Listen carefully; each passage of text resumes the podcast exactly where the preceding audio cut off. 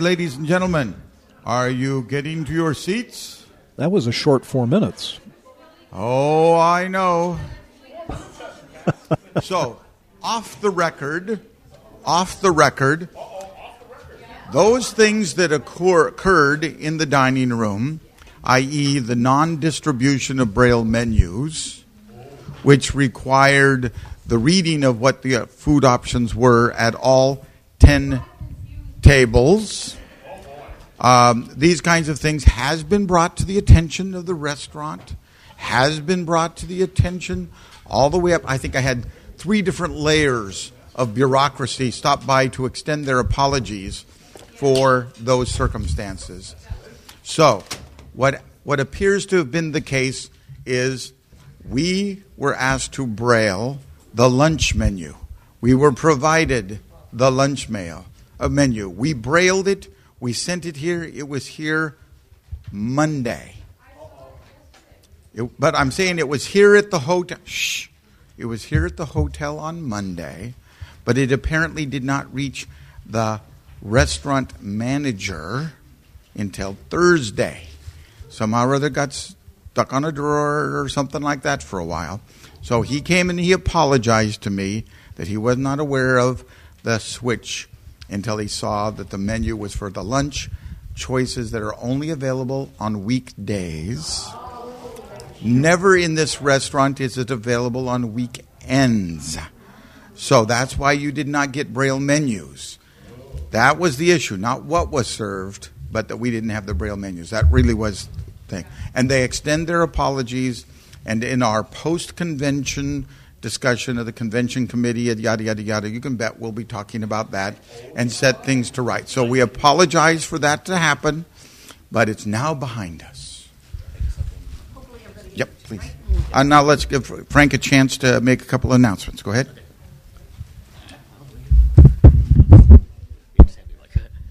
Uh, nothing really to announce. Uh, just I want to say, as a conference coordinator, that apologies do not put food on the table. They do not get the the meal served.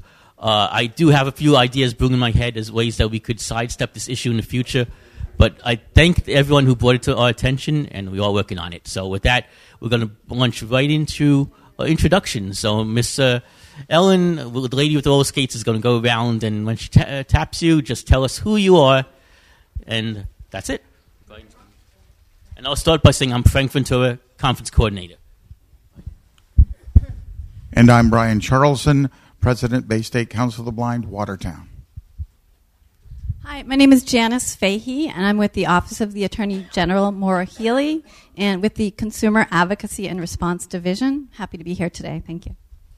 Hi, I'm Kim McDonald. I'm also with the Office of the Attorney General, the Consumer Advocacy and Response Division.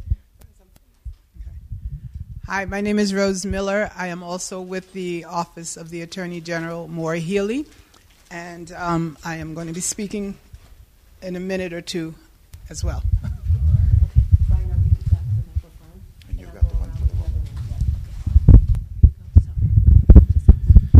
I'm Jim Badger. I live in Swampscott, and I am a rehabilitation teacher at the Mass Commission for the Blind. I'm Sharon Strakowski from Worcester, and I'm a vocational rehab counselor with Mass Commission for the Blind. I'm Mary Haroyan, and I work at uh, the Mass Association for the Blind and Visually Impaired, and I'm a board member. Carl Richardson. I'm the Day House ADA coordinator. Okay. Bob Hachey, Baylines editor. PJ Fernandez, board member and vice president of BSCB students. Rick Morin, treasurer, and we're broadcasting live on ACB Radio.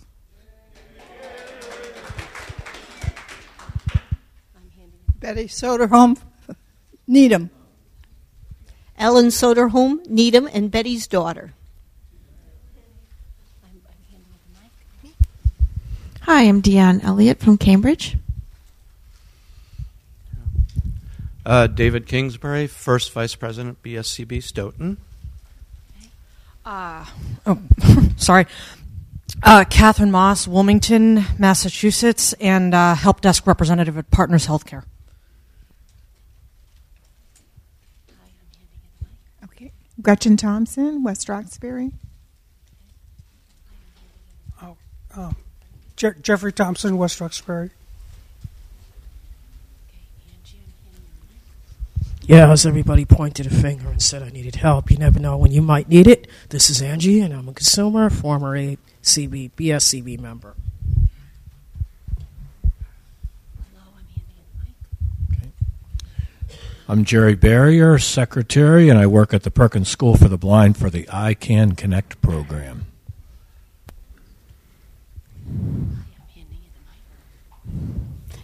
Hi, it's Kathy Devon, South Shore Chapter President. Hi, Chris Devon, uh, South Shore Chapter Secretary. We both live in Quincy.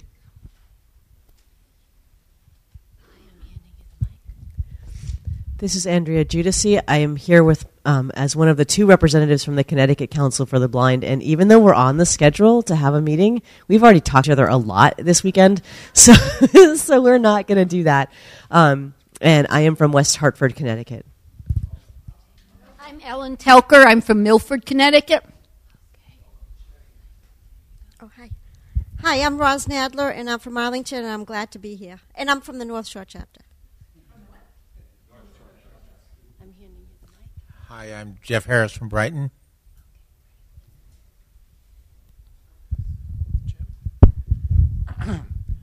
Hi, uh, Jim Denham from what we call H2Oville, otherwise known as wa- otherwise Watertown. I am uh, president of the Charles River chapter and a member of the board of directors of Bay State Council of Blind.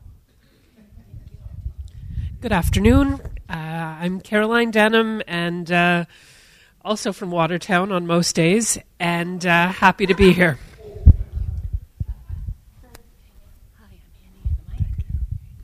I am Bruce Howell. I'm the chair of the MCB Rehab Council, and I work at the Carroll Center in Web Accessibility.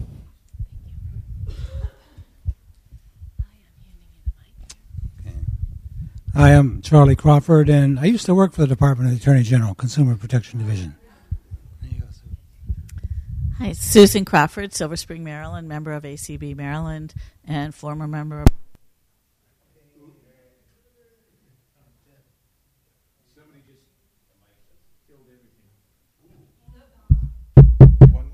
My mic's on. And Donna from Watertown, uh, Vice President Charles River Chapter.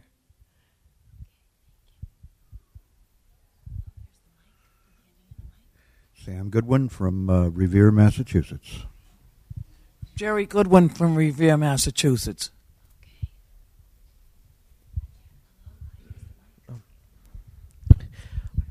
Hi, Jim Duffy from Quincy. I'm John Shea here representing the Talking Information Center, and we are also broadcasting this convention live on our network.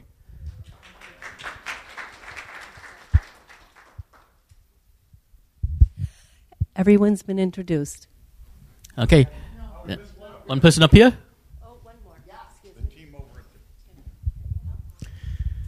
Steve Dresser from Reading, Massachusetts, and uh, I'm one of the guys making the sound happen today. So if it goes wrong, I'm wearing a bulletproof vest. If it goes right, it's Steve. If it goes wrong, it's my fault. Hello, Brian Capola from Methuen, Massachusetts. I am the um, I am the accessible prescription man trying to get CVS and Water CVS in Watertown Square to get the ScripTalk in. Yeah, I think you missed yourself. Tell us who you are. I'm Ellen Grand Prairie Badger, Jim Badger's wife, and I'm a volunteer today. Okay, thank you, everyone.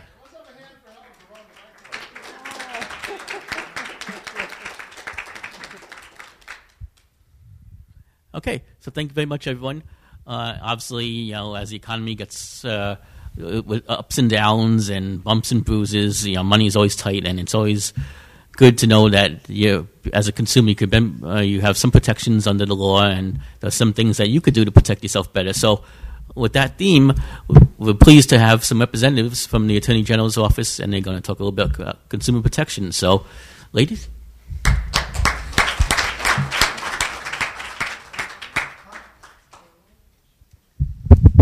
Hi.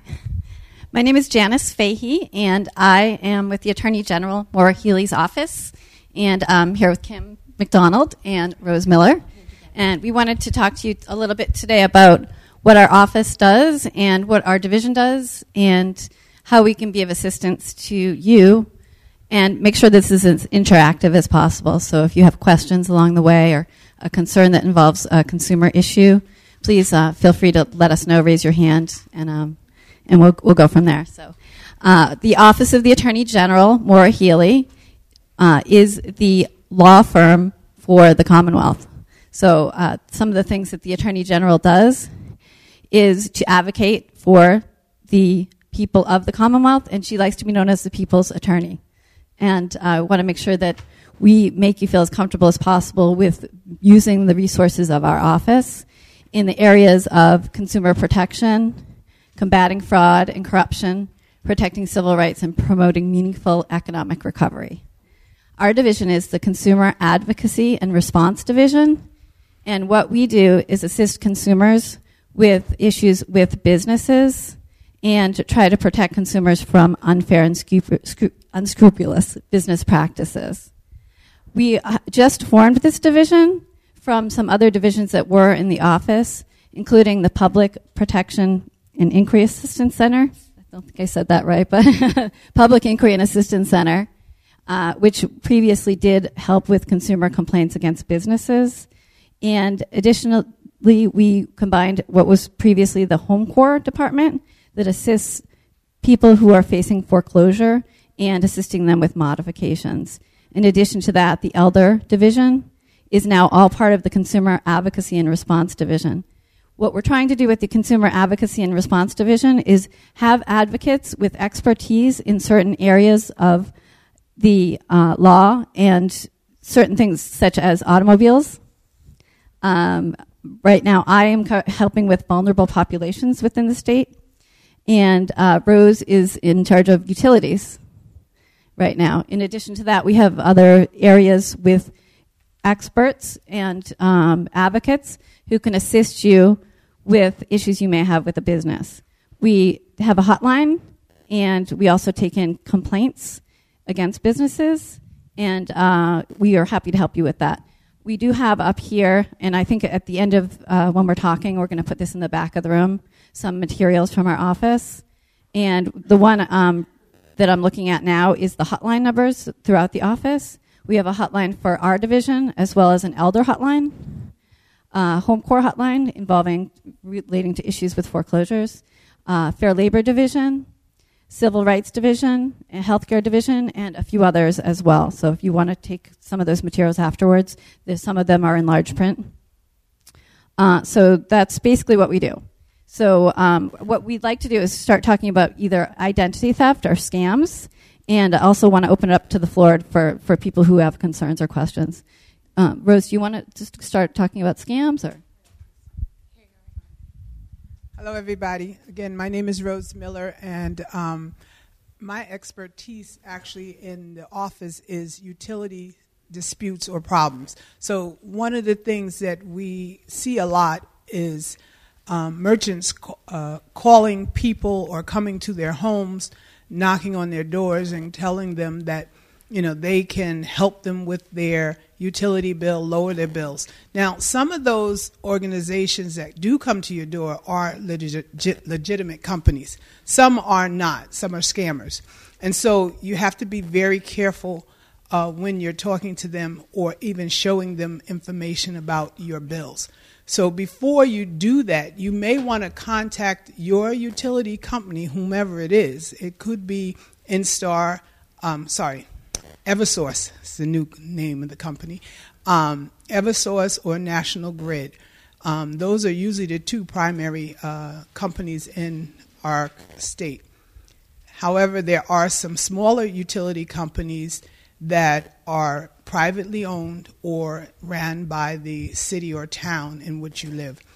And again, you may want to contact our office if you're getting people coming to your door and telling you, you know, we can switch you for free and so on and so forth. Sometimes that might be true, sometimes it's not.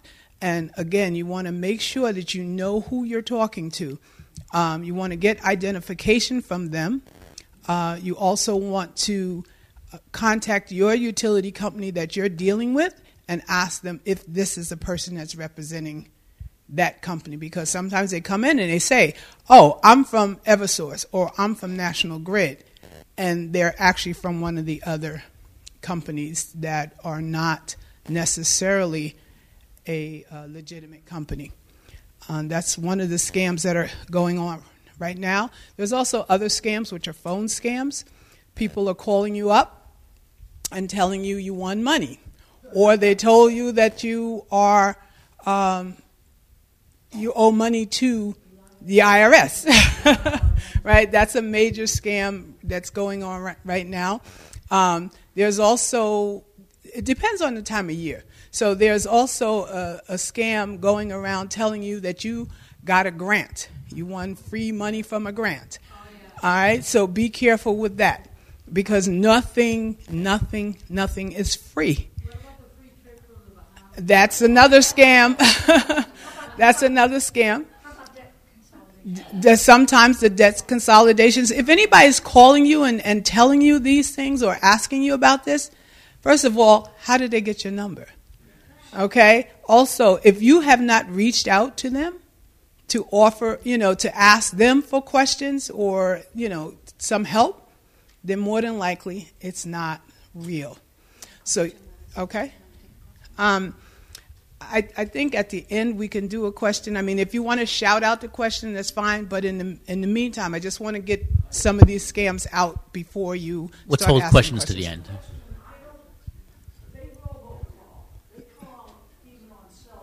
Mm-hmm. Yes, robocalls are on on cell phones. They come from cell phones. A lot of times, the callers are not um, actually calling from a, a cell phone, they're calling from the computer. So that's something that happens often. Unfortunately, the do not call registry does not work for those types of calls. Those are scam calls. Anyone that's registered with the do not call list, the legitimate callers that were in touch with you previously, they have a right to um, call you if you've had previous contacts with them. But other the other callers that are calling in nowadays are generally scammers. And please do not engage. That's one of the things that our office asks that you do not engage with the people. Just hang up right away, or or you want to call the Federal Trade Commission. And the Federal Trade Commission at this time are handling a lot of those types of calls. So I can share that telephone number with you, and also it's on some of our material. And um, we try to help in this situation. We can just direct you to them because the Federal Trade Commission are the ones that are really working with um, our government to try to help stop some of this stuff. But it's not that they're going to stop the calls, they're going to just try and track the information so that they can stop the perpetrators of these types of scams. Okay, and so if you want to take down the number, um, I can tell you for the federal trade, it's 877 382 4357, and that's the Federal Trade Commission. They have a website which is um, ftc.gov, and you can also go online for those that are savvy online users. Um, the other thing is there's also a grandmother or grandfather scam or it's what we call a relative scam, uh, where people are calling up and saying that their grandchild or you know this is this is your grandchild, whomever the name is, and then you now supply the person with the name by saying Bobby or Johnny or whoever name, right? And they'll say yes, and then at that point they'll ask you to send money to them through Western Union. Do not, do not do that. And they also tell you oh, don't tell my mom or don't tell my dad. All right? Again, those are scams. You do not want to get involved with that. Never send money to people that you don't know, and especially if they tell you send it by Western Union or send it by MoneyGram. Do not allow yourself to get caught up in that. That's definite a scam. And any questions about that right now? I hear chirping in the air. okay. Okay. Well, the other day, I got a call um, from an um, from a phone number in, that was uh, traced to New York, New York. It showed up on my cell phone, and it was somebody telling me that um that the U.S. Treasury had a warrant out for my arrest. Well, actually, that's not a new one. That's the that's a that's an old um, that's an old one. Um, That's what? It's, it's an old scam. It's still a scam because the U.S. Treasury or the IRS or uh, federal grants they're not going to call you. They send out letters, okay, to you um, to acknowledge whatever issue you may have. A letter will come to you in the mail. Now, not all the time that things come in the mail are legitimate either. so, so you got to just be very careful in what you respond to, and have you know people read the information to you. But you also can contact our office at uh, the Attorney General's office, our new division, which is called CARD, and it's the main number there is 617 727 8400. And that's our consumer hotline. The line is generally open between 10 and 4 p.m., Monday through Friday. Mm-hmm. Rose, we, um, this is Kathy Devon. Um, Chris and I got one.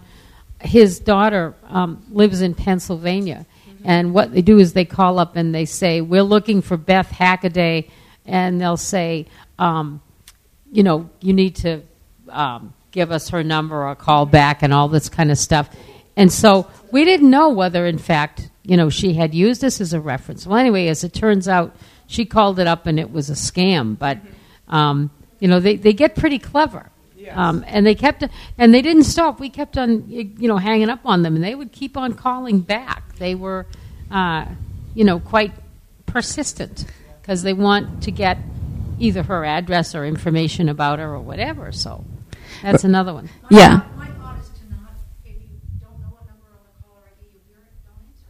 That's the best thing to do. This is Janice again. So, to, uh, so yeah, the best thing to do is not answer the call. If you can, a lot of people just really want to answer their phone, and it's really difficult for them not to pick it up. But uh, if if you don't know the number, it's best not to pick it up because, well, right. And once they know that, once you answer the phone, they know they have a real person, and they will continue to call you because a lot of the times it is a machine that's calling you. And once they realize it's a real person on that line, then they're going to continue to call you. So, as far as just going back to the IRS scam, there's so many of them out there, and um, they've gotten more and more uh, complex and sophisticated. And another one that's going around right now is uh, it, an internal company scam where it's going, it's coming to employees saying that it's the CEO of the company or someone high up in the company, and telling them that they uh, need to provide social security numbers for the other employees and uh, so it looks like it's coming internal and it's not. And that's a real big problem right now. And the irs is very interested in trying to resolve these issues. And right now they are engaged in a public awareness campaign where uh, they try to encourage everyone to do more to protect their uh, personal information. And if you want more information on that you can just go right to their website which is irs.gov so I got two questions myself. Uh, first, you're talking about how people call purporting to be an internal investigator or internal IT person, and we call that social engineering, where they kind of wrap you into believing that you are responsible for giving out that information. Uh, what's some a first, first part of my question is, what are some tricks we could use to differentiate that from uh, a real person, as a, in addition to just hanging up and calling back? And the other thing too is that we've been using the word scam a lot. Does the Federal Trade Commission have actual legal definition of the word scam?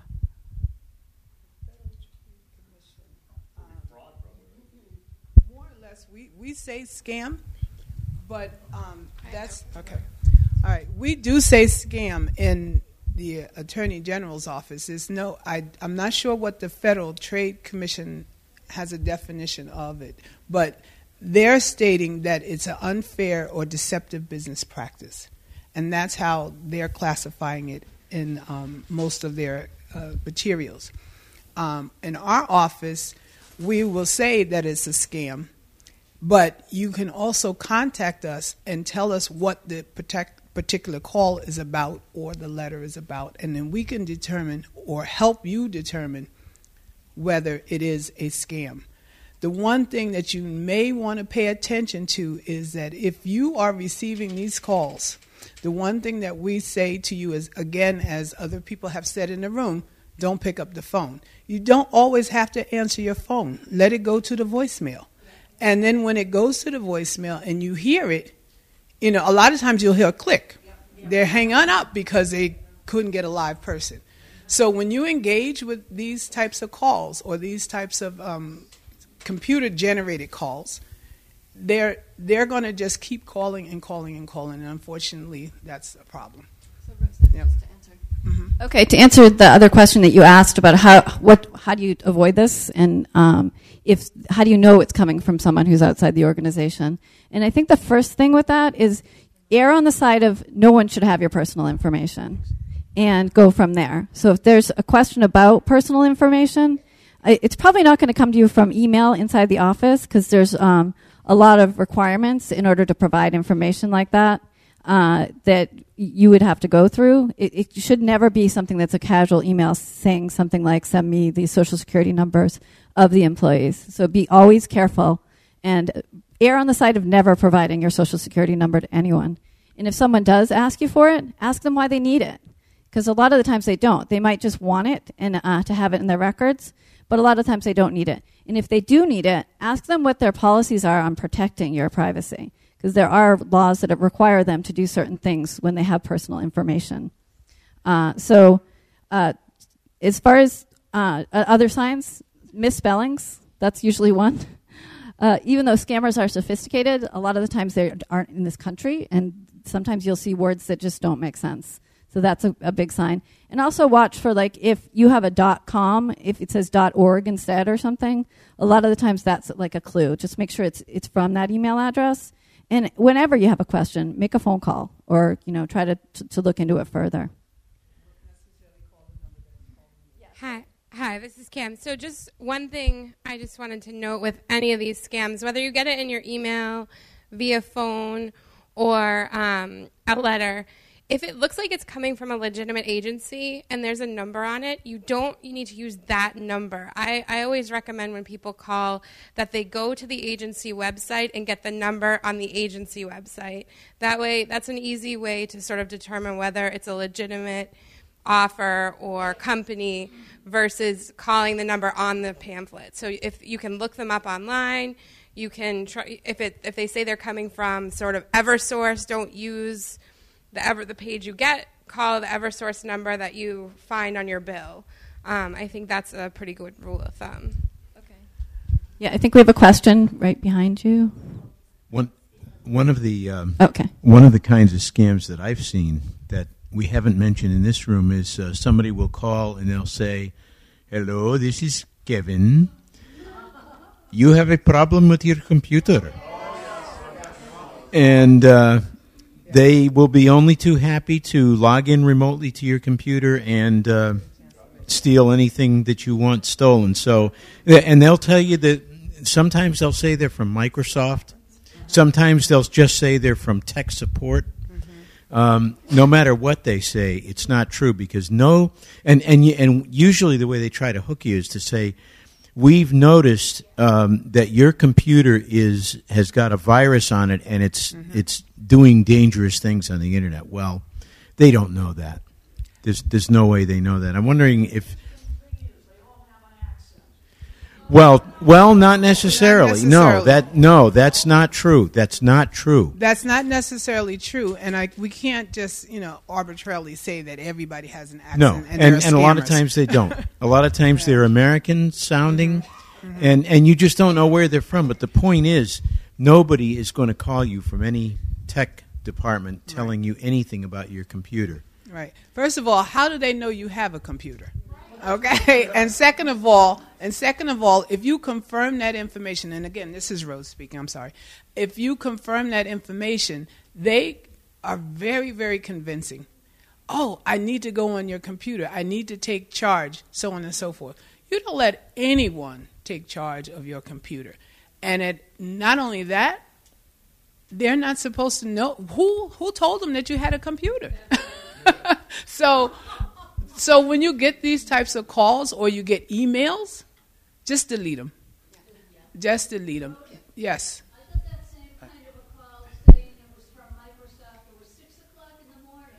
All right. So if you get a call at six o'clock in the morning, you know that that's not from Microsoft.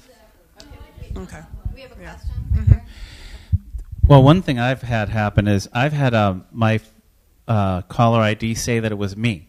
It says call from Yeah, James. Badger. And I could see where for my wife that would be confusing. I mean, I've had it where I'm sitting right next to it and I don't think that I suffer from that sort of mental illness. But I, it says call from James Badger as if I should answer it because it's it could be me. A- another- Um, but the other thing that I've had, which is is a little because I don't answer the I don't answer when I don't recognize the number. But one place where I have had a problem is if you get someone. I had people who said they were the South Carolina School of Psychiatry, which. Um, I was a therapist for a long time, but I wasn't a psychiatrist, and usually psychiatry is part of a medical school. It's not usually.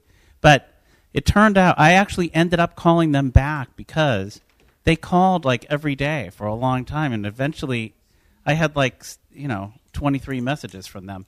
And it said that I owed them money, which I figured, okay, I can clear this up quickly. I've never been to Columbia, South Carolina in my life. Stop calling me. And they did, but it turned out to be some company that was like a, at least they claimed to be some company that was a student debt consolidation. It wasn't really even the school they said it was, but it is hard when you don't answer it, but they just keep leaving messages on your voicemail. You just have to keep deleting them, I guess. Okay. But that's hard. Thank you for your question. Um, so there's a couple more questions as well, and then and then we're going to move on to. Uh, Okay, Cou- couple things here. One, um, uh, to Steve's point, um, one of these people that called me about the computer, they said not only did was there a problem with my computer, but they had evidence to believe that an outside terrorist organization was using my computers for um, malicious purposes. And um, oh, and here's how you stop a lot of these: if you have a good enough phone system with features. There's a feature called selective call blocking, and if you know the number that they're coming from, you can block that number. And they may try from other numbers, but that'll stop that number. If that's a number that's been calling you, like the one that just said you got a bunch of different messages, you can block that number. yeah, thank you. The other thing is, uh, if you if it's uh, depending on who the manufacturer of your computer is, sometimes a warranty can help you with that as well. I've had that a consumer say that that was helpful. So make sure you check your warranty, see how long it is, and, and if your if the company can help you out to, to clean up your computer.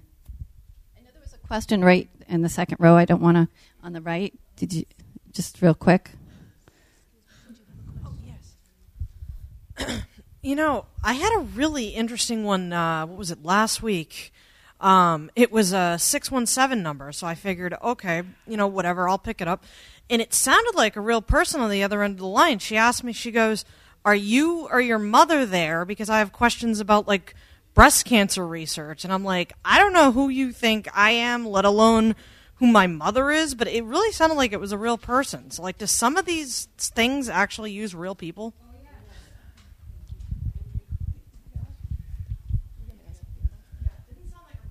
Yeah, sometimes they do use real people, so they're not always automated. Um, and sometimes, like when you get notices and you call, you'll get a real person. Um, that doesn't mean it's it's legitimate. So you just do have to look for the red flags and be really cautious, especially giving out any kind of personal information, which is sort of what we're going to talk about next, related to identity theft. I think Janice is going to start us off.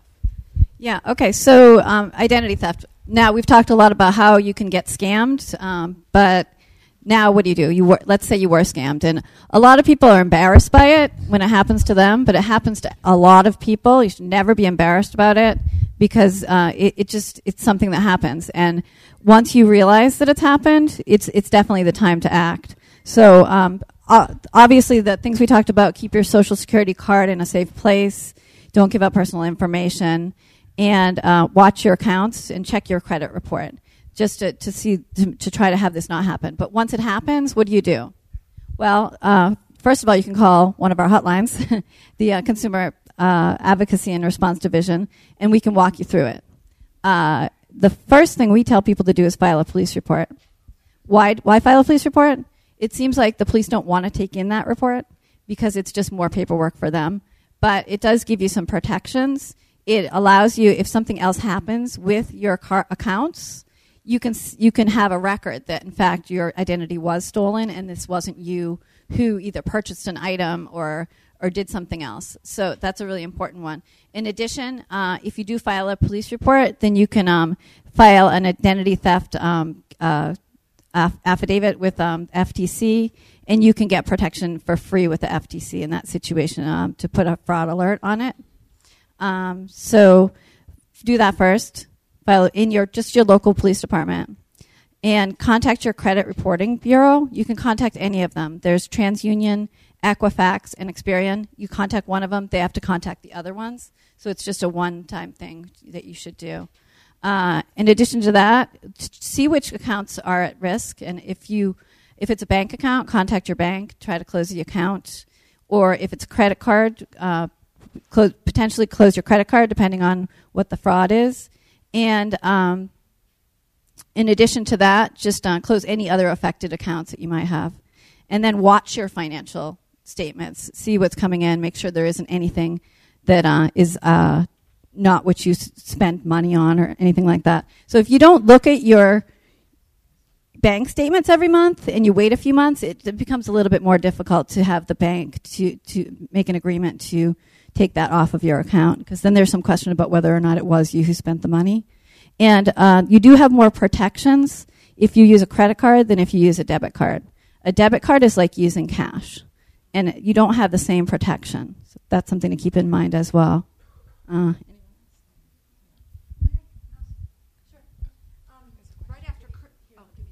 Right after Christmas, I got a call from fraud protection oh, what agency on my credit card, and it sounded legitimate to me uh, from what they were telling me. And indeed, I had been charged uh, in Minnesota where I had not been at Christmas, so they gave they got me a new credit card, and so I wondered about how that kind of um, oversight of credit card accounts happens these days.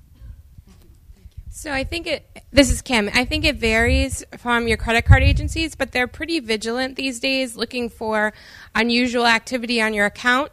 Sometimes they'll automatically lock your account down until they speak with you. Sometimes, if there's you know an ex- more say four, say you make four uses of your card in the area which you live and it's unusual activity for you, that can raise a red flag. Credit card companies are getting they're getting pretty savvy about looking for um, unusual activity on your card, whether it's different locations or you know an excessive amount of use, and they'll typically contact you, but that doesn't sort of preempt you. The best thing you can do is monitor your statements as often as possible because you're going to be the first one to spot any kind of unusual activity.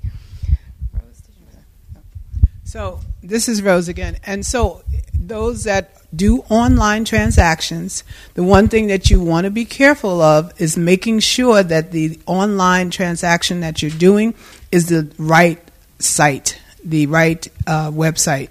Um, because when you put things in Google, sometimes the first entity pops up. It may not be the entity that you're looking for. And you start adding things in there, and here we go. We got identity theft. Um, make sure that you know the actual website that you're going to, that you're putting your information in. You may want to even contact that entity and ask them too on the phone. I mean, this is just overkill, but this is what you may need to do is to just call and ask them, is your website blah blah blah? Because it may be spoofed into, and that's where we have the spoofing information where folks have um, called your own phone number and say it was you. Websites can be spoofed the same way. So you got to be careful when you go online and just start putting information in. Um, one other thing I wanted to mention is that um, when um, you do the canceling your credit cards or so on and so forth, you would go to annualcreditreport.com and you can select the three credit reporting agencies that Janice mentioned um, to check your reports. one way to do it to keep on track on top of it all year round is to select one at a time. So you go to Experian this month. Four months later, you go to TransUnion. Four months later, you go to um, Equifax.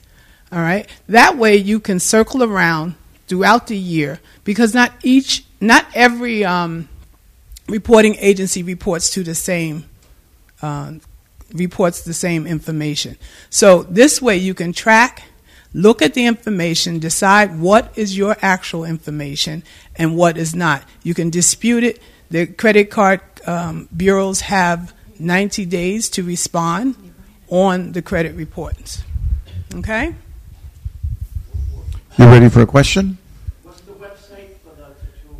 And annualcreditreport.com. Uh, right. And that now one thing to pay attention to, do not select free cuz nothing is free. As I said before.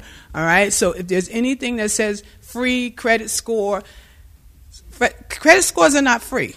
This credit score is what determines how you get your interest and loans and stuff applied to your accounts. However, credit scores are not free. You do have to pay for those. Um, one other thing is when Janice was mentioning too to check all of your accounts, even your retirement accounts. Okay, you want to go and um, check that because if identity theft has happened, they have your social security number. You want to make sure that you're, if you are working and you have a retirement or a pension or anything like that, you want to make sure that that stuff is still intact as well. Okay? I've got a question and a comment. First off, uh, a good friend of mine, a member of the ACB Board of Directors, had his identity stolen. And before he knew what was up, they had racked up more than $100,000. So this is not small fry stuff we're talking about. Secondly, what part of the problem he created for himself was he was getting calls from play, from companies saying that he was at arrear in payments, and he just ignored them rather than calling back those banks, not the numbers they left, but as you said, going to the website, getting the number, and calling. What this individual or organization had done was stole his identity and then opened up new credit in his name and then didn't pay back that. And he is involved now in what is expected to be a five year process. He's not paying back any of the money, but for those five years, he won't be able to get credit versus anything for all that period of time. So, again, don't pick up the phone if you don't recognize it. I agree with that, absolutely. But if you if some entity calls you and says that you're in arrears, it's best for you to contact that company directly and find out if there's a problem going on so you can stop it early rather than late. The, uh, the other thing, oh, this is Kim. The other thing you can do is place a credit freeze on your credit report. And what this will, and having the police report allows you to do this for free. So that's another reason why it's really important to file with the police. But putting a freeze on your credit report will prevent the identity thief from from taking out loans or um, or doing certain activity that requires a creditor to pull your credit report. So if what happens is if you put a credit freeze on and then someone goes to try and take out a loan or open a credit card, they the creditor can't pull the credit. So they're not going to issue that loan or that credit card. So that's another thing that's really important to remember. right. And you can unlock it when you need to. this is Kim Charlson because I know our speaker's named Kim also. Yes. Um, and I just wanted to say, Rose mentioned getting your credit reports, um, and I stepped in a little late, but I'm going to take advantage of the fact to, to repeat that you can get your free credit report from any of the three vendors she mentioned in an accessible format because of work done by the American Council of the Blind. So when you go to the, you know, my mycreditreport.com um, website or there's a phone number for it, which I don't have in my head, but I have it in my note taker and I can look it up and we can send it out on the list serve as well. But you are entitled to get it in an, uh, your preferred format electronic, braille, large print, any format you request. It is on the website, and the accessible format options are right there on the website, and you can select them. Okay. Thank-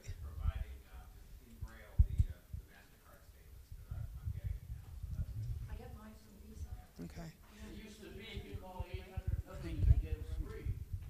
Right. You still you still can get the credit reports for free, but you have to do it strategically. You can't just I mean you can get all three at one time. But then if you get all three at one time, then you don't have a chance to monitor throughout the year. So it's easy to get all three. Right. No, but the thing is, what I'm saying to you is that once you do every four months of each of the different ones, you're able to keep track of the information that's on your credit reports that are being reported by different companies. Now, the one thing when we talked about the credit freeze, the credit freeze, you definitely need to have an identification number or letter or word or something for them to unfreeze that. If you uh, try to get some credit on your own and you forgot, the credit card company or the bureau will call you to say, hey, who's doing this? So that's another way to keep track of stuff as well. The other thing is if you do a an alert, you can get a free alert for every 90 days. So um, instead of doing the freeze, the alert will allow you to know if anyone's trying to pull credit on your accounts. They will not be able to do it unless the um, uh, you decide that that's what you want to happen. I'd like to uh, make. Yeah, so that's Hello? all that I have. Okay. I'd like to make a comment here. Um, it's Charlie Crawford. I first of all, I want to say that this the level of sophistication used, utilized by some of these people is pretty um, pretty good. I myself got uh, I turned on my computer and got this flash on my screen about some deadly virus or something that was there, and uh, to call this number immediately in order to um, deal with it. And it was a Microsoft technician, authorized technician. And so I called the number, and they said, "Well, you got blah blah blah virus. I never heard of it." And um, you know, basically what they did was they said, "Let us get into your computer so we can fix it." So they got into my computer, and then he said, "Well, we can't fix it. We have to. We want to send you some kind of software antivirus thing. Only cost you four hundred dollars." and if you act right now, we'll give it to you for like three ninety five.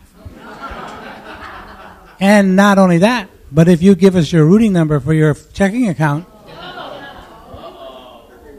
So at that point, my, my wife was very smart sitting beside me. she said, you know, forget that. Um, but the point is that they could have wiped us out. And my concern is that how is it that we don't hear about major prosecutions of these people so that they pay for what they're doing? I mean, this is outrageous. hate to sound like Bernie Sanders, but really. Okay, Charlie, thank you for that. And this is a problem. We understand that.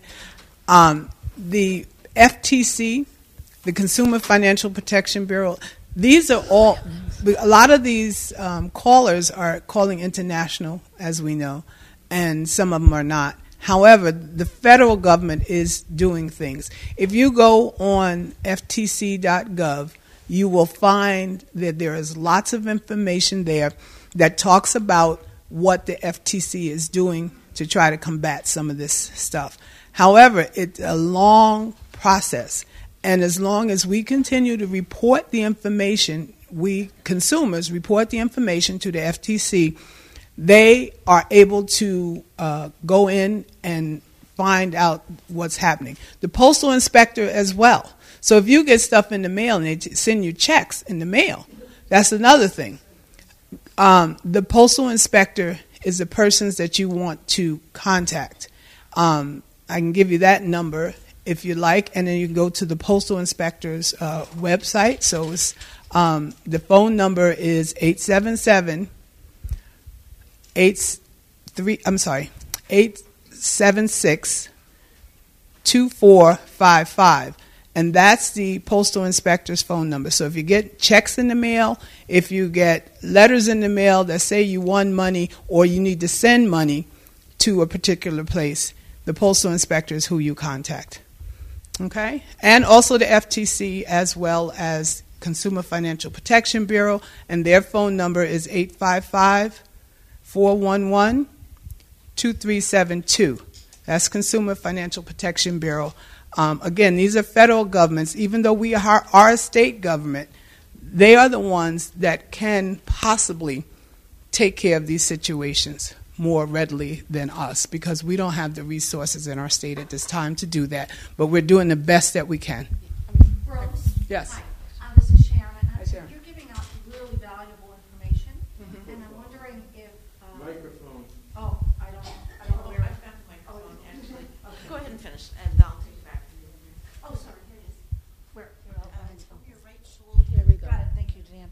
Um, I'm just saying, Rose has and and the crew there have some very good information, and I think it would be great if some of it could be compiled and maybe sent out, and including what Kim has offered too, um, to BSCB announce, so it's all in one place. I think I sent some of the information to um, Frank, and um, I believe Bob Hachey has it. Um, it also is here in large print um, on paper, and um, it will be on the listservs, I believe, um, sometime this week for ACB. Thank you. Um, this is Deanne Elliott, and I just wanted to make an observation or comment on a slightly related topic. I find that the biggest threat to my security isn't actually something that's external, it's a website that isn't accessible, and I need to get an, a third party involved in clicking a button or uh, helping me navigate through a form field. And in the process, the information that I would not willingly share with someone appears on the screen. And fortunately, I'm generally surrounded by honest people. But I think that's a threat to our um, security as blind individuals. There's just another point um, for us to keep in mind as we're advocating for internet accessibility. I'm sorry, Deanne. You're, you're saying you're stating that a third. Right Okay. I'm a, I'm asking you a question, Deanne. You're stating that a third party um, security issue is happening. I'm not sure what you're referring to. Thanks.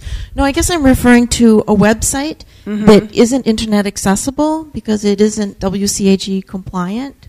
And then as I'm interacting with it, I find that there's one inaccessible element. Um, maybe I can't activate a button or a link doesn't work.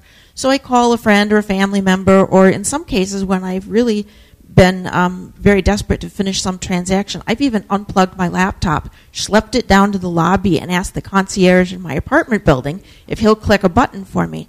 And, you know, generally it's not a critically important website, and I'm working with honest people.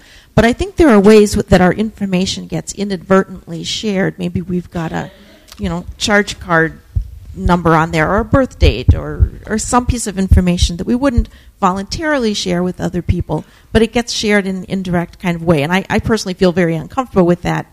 And I think it's another reason that we should um, keep in, another thing that we should keep in mind is we're advocating for the importance of internet accessibility. Okay. Um, well, one thing that you also may need to pay attention to as well is that information is shared daily with anyone that you interact with.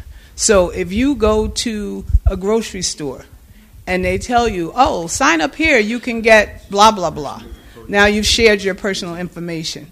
If you go to City Hall, if you own a home, or if you pay taxes, or if you go to voting registration, all this information is public knowledge. And so this information may be shared without you really thinking about it. So the most important thing that you can do too is make sure you shred any information, black out any information that you don't want. Because there's also dumpster divers too. okay? And they go into the trash and they go into uh, your personal space. Look over your shoulder if you're at a computer at a public space. You have to be very, very cautious these days. And I'm so sorry that it sounds like, ooh, I can't go anywhere or do anything without somebody stealing my information. Unfortunately. Five, five to go. Okay. All right. So, unfortunately, there's a lot of places that we need to be careful. And I'm so sorry that we can't just automatically say, oh, let me call my neighbor and they can come over and look at our stuff. so, you got to be careful. I'm so sorry. Here we yeah, go. I have sort of a question. Um, I, on occasion, I've been late with my credit card bill, so they call me for me to make a payment. And I had an argument with one of them because, you know, they want the last four digits of your social. And I say, why do I have to give you that? And they say, oh, well, I said, how do I know that you're, you know, for real? And he, well, we wouldn't have your account number if we weren't. But I, I have a, why do I have to give them that? I mean, Yeah, uh, some companies do require that still, and uh, it might be worth contacting that company and just and well, yeah, hang up and call back and make sure it is a legitimate company. But also, you know, speak with that company just to say, is there another way we can do this? And the more people that do that, the, the more likely it is that they're going to change what they're doing. Because I, I agree that it is difficult, and it, you know, if if they have the last four of your social security number, that there's other access that they may be able to get as well if it were a scammer. So. This is Brian. A couple of quick comments about the, if you will, electronic security, as Deanne was talking about. On my phone, it's an iOS device, and I, when I'm using VoiceOver, can do a three finger triple tap, and it turns off, off and on the screen curtain. So I have my screen curtain on all the time. That means that screen is black to everybody else. So they can't inadvertently see what I'm doing on my iPhone. Those of us who are using screen readers can take advantage of the ability to blank out screens because we're listening. We're not looking. And you really need to take advantage of that, especially in those public space situations. My good friend Rick there has a story about working on a computer while on an airliner and somebody two rows back. How far? 14 rows back. He was using screen magnification, you understand. So it was a lot easier for somebody to see his screen than most people's screen. So just be a little leery of what's being displayed on those handheld devices in public places. so you got to be careful about those kind of things. The other thing you have to be careful about uh, that's unique to us are there some great programs out there like Be My Eyes this and FaceTime, et cetera, et cetera, where you can have somebody someplace else look for you for things. Well, be cautious about that as well. This is not a way to get somebody to tell you your PIN number and these kinds of things. They, do, do it with a real human being, not some stranger over the internet. Uh, our friend Marlaina Lieberg, we mentioned earlier today, doing the history, she once was using be my eyes to figure out which was the right sham right bottle for shampoo. We did that last night in our hotel room, and unfortunately, she did it in front of a mirror while uh, halfway to the shower. So, not all information you're revealing is in dots and decibels, you know. Uh, thank you. So, all right. Oh, yeah. Th- I know that you've had your hand up, so. Okay, I, I see one more. Hi, is that Kim? Oh, I forgot your name. Okay, well, um, I will talk to people afterwards, but I just want to say, on the other hand, there's so many phones and so many devices out there. Um, businesses always say this call gets recorded and monitored for coaching and training development purposes. And sometimes, um, you know, my father used to say, well, don't call me back 10 times. Well, sometimes I get a little bit nervous because I want to talk and I want to explain something. Uh, or, or something happens and you get angry or you say the wrong thing, it gets recorded recorded or monitored for coaching, you know, and you don't want to say anything. And for some reason, um, for those of us that still have landline, I don't know what happened. I mean, sometimes I like to check the time with the radio or the phone just so I can match it up with my keychain clock. Well, I noticed when I call 637 1234, you get this uh, lady that comes on and says, The time and temperature is coming up. It's through Verizon now. I don't know. And then she gives this, like, they give these, like, commercials about T-Mobile and Nutrisystems and you know, that's not that's never happened when you called the time on New England telephone. And that's never happened with Verizon. And I, I you know, I, I I think I don't like I think this should be looked at. But I will talk further at the end with other people. Thank you. Okay, um, I think that they're telling us to wrap up. We're, we're available for questions, um, at, or we're going to leave materials in the back of the room as well. So um, thank you so much for having us. It's a wonderful to be here. You're listening to ACB Radio Live event from the Burlington Marriott, Boston, Mass- uh, Burlington, Massachusetts, just outside of Boston. Bay State Council of the Mr. Blind Paul Saner is Convention. In the. Approach the podium. We have Commissioner Paul Saner as the next speaker.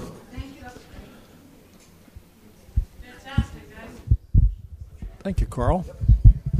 Just got my hotel room for the night. Huh?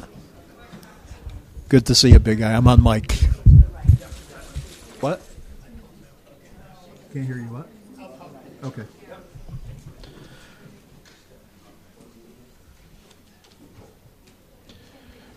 We have Commissioner Saner approaching the podium now. Uh, after Paul, I believe, is when we're going to have the reading of the resolution, the second reading of the resolution, and then shortly thereafter will be the election. And the slate of officers again Brian Charlson for president, David Kingsbury, first vice president, Frank Ventura, second vice president. Ladies and gentlemen, uh, at this point, I'm welcoming Mr. Paul Saner, Commissioner, Mass Commissioner for the Blind. He's going to give us the MCB update. Here we go. Like this right here.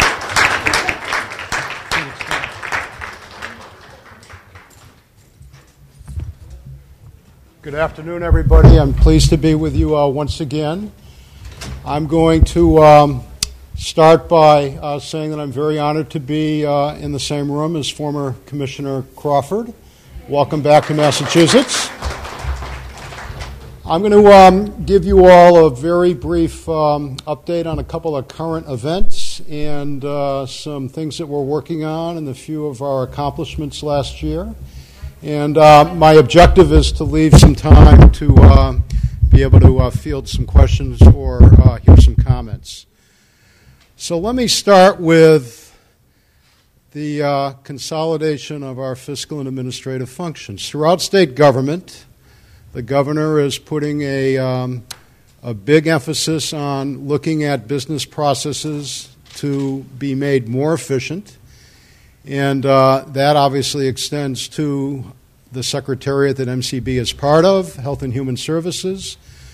Uh, so on January 11th, the commissioners of MRC, Deaf, Hard of Hearing, and myself sent out communications to our staff indicating that we were going to be embarking on a consultant facilitated um, review of how we do perform our fiscal functions with the objective of consolidating those.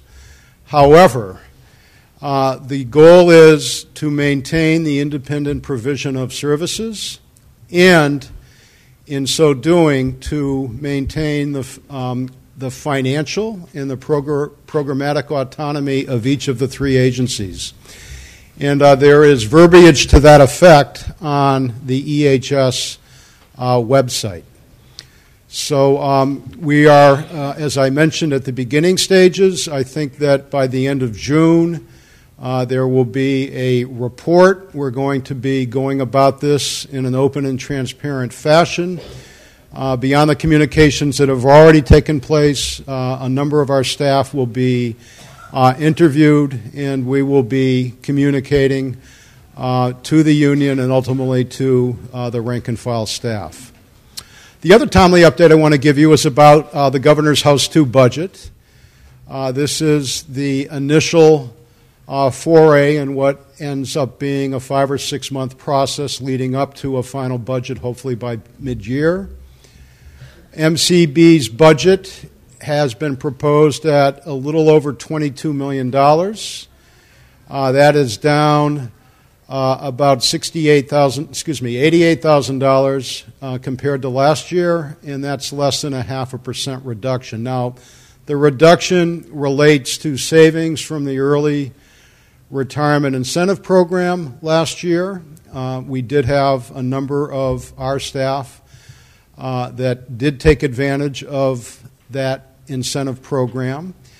Um, the um, amount of savings from that are considerably greater than the small reduction in our budget, and the reason is that we do have within House 2 increases for a new turning 22 consumer and increases for those services uh, whose rates are being reset under Chapter 257, which has been uh, something that you've heard me talk about in previous years.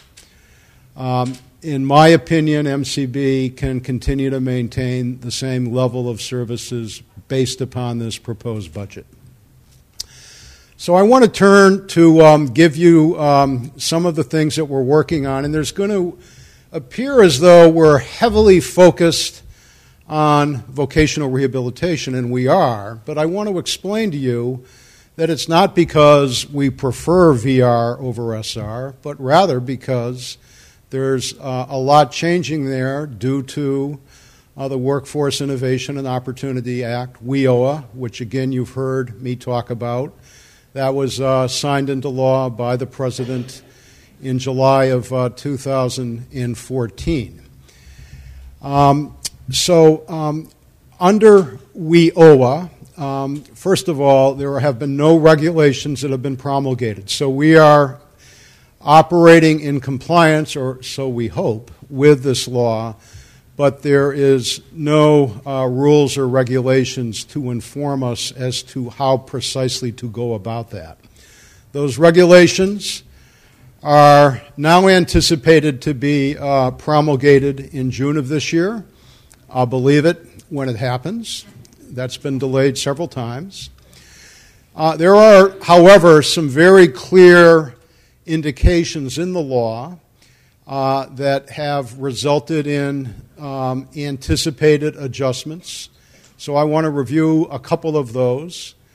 Um, first of all, um, as you've heard me say in the past, the law is very clear that non pecuniary outcomes, which uh, is a fancy way of saying homemaker outcomes will no longer be allowed under WIOA. Now, um, I was sponsored by MCB uh, to attend the Carroll Center back in 2000 for its intensive rehabilitation program as a homemaker. So, um, obviously, uh, without having had that opportunity, it's very unlikely I'd be standing before you today because I wouldn't have developed the skills and the personal adjustments uh, to be able to resume employment. Um, we are still serving homemakers, and we will uh, anticipate doing that through uh, the end of this calendar year, assuming those regs come out mid year, because we have a six month grace period. There's a little bit of a follow the herd mentality amongst other blindness agencies, and most are also still serving homemakers. But I'm not aware of anyone that's anticipating that they will be able to continue to do that. The other big change under WIOA is its emphasis on students in transition. And that creates great opportunities, but also considerable challenges. Uh, under WIOA, uh, we are obligated to spend 15% of all federal VR funding that we receive on students in transition, as defined as anyone over the age of 14 with an IEP or a 504 plan, meaning um, the uh, 15% uh, doesn't count once a student has graduated from special education. So, the VR pie is the same size, but it's being resliced differently, meaning that uh, MCB, and this is true of every other uh, VR agency that I have talked to, is not spending anywhere near 15% of its Title I funds on students in transition. Uh, obviously, that means that there will be uh, a slightly less pie available to our older VR consumers. Under WIOA, it's very clear that um, any expenditure relating to um, pre employment transition services that are offered to groups of students counts towards the 15%. And so we've been working in earnest with the nonprofit community, uh, and not just those names that you would typically associate with blindness services like Perkins and Carroll, but others, towards developing a broad array of group classes that students can participate in. And in fact, Carroll and Perkins have de- developed uh, new out of school time programming uh, on the weekends during the school year uh, to, um, in response to uh, we, we always emphasis on students in transition. Um, in Massachusetts, um, and in particular at MCB, we're particularly challenged to get to the 15%. Uh, one reason is that, unlike most other blindness VR agencies, we are restricted statutorily from not being able to serve those with visual impairment. I'll talk more about that. The other challenge that we face is that we have a very fragmented market for the uh, provision of blindness specific special education services. And by that I mean we have 351 local school districts. Um, my wife grew up in, um, in Maryland. In Maryland, there are mega county school districts. So if you want to collaborate with special education, it's a lot easier in a state that's set up that way. In Connecticut and New Jersey, uh, the commissions for the blind employ the teachers of the visually impaired. In Massachusetts, the uh, TVIs and the orientation and mobility specialists that, that work with the students um, are um, employed some by Carroll and Perkins, but I think you'd be surprised to learn that that only constitutes about 30% of the market. Uh, so just being able to uh, communicate with, never mind collaborate with, special education is at a real premium here in Massachusetts. Um, so we are uh, embarking on a series of uh, adjustments and initiatives to address that. Uh, we'll be making some organizational adjustments later this year. Uh, we, um, for the first time a year ago, gave our uh, VR counselors releases to try to get uh, parents or guardian, guardians to sign that would allow our caseworkers to be uh, part of the educational team, and in particular, to be part of the IEP meetings, the Individualized Education Plan meetings. Why do we want to be part of those meetings? because we've got money to spend. And uh, if we don't get to 15%, then we're actually never going to get the money from DC to begin with. We're going to have to uh, show them that we've gotten to 15% before we get full funding. And so, if we're on the inside, we're hopefully going to be in a better position to supplement what is still the legal responsibility under uh, federal IDEA um, for local school districts to do. So the law is very clear. Group classes do count without regs.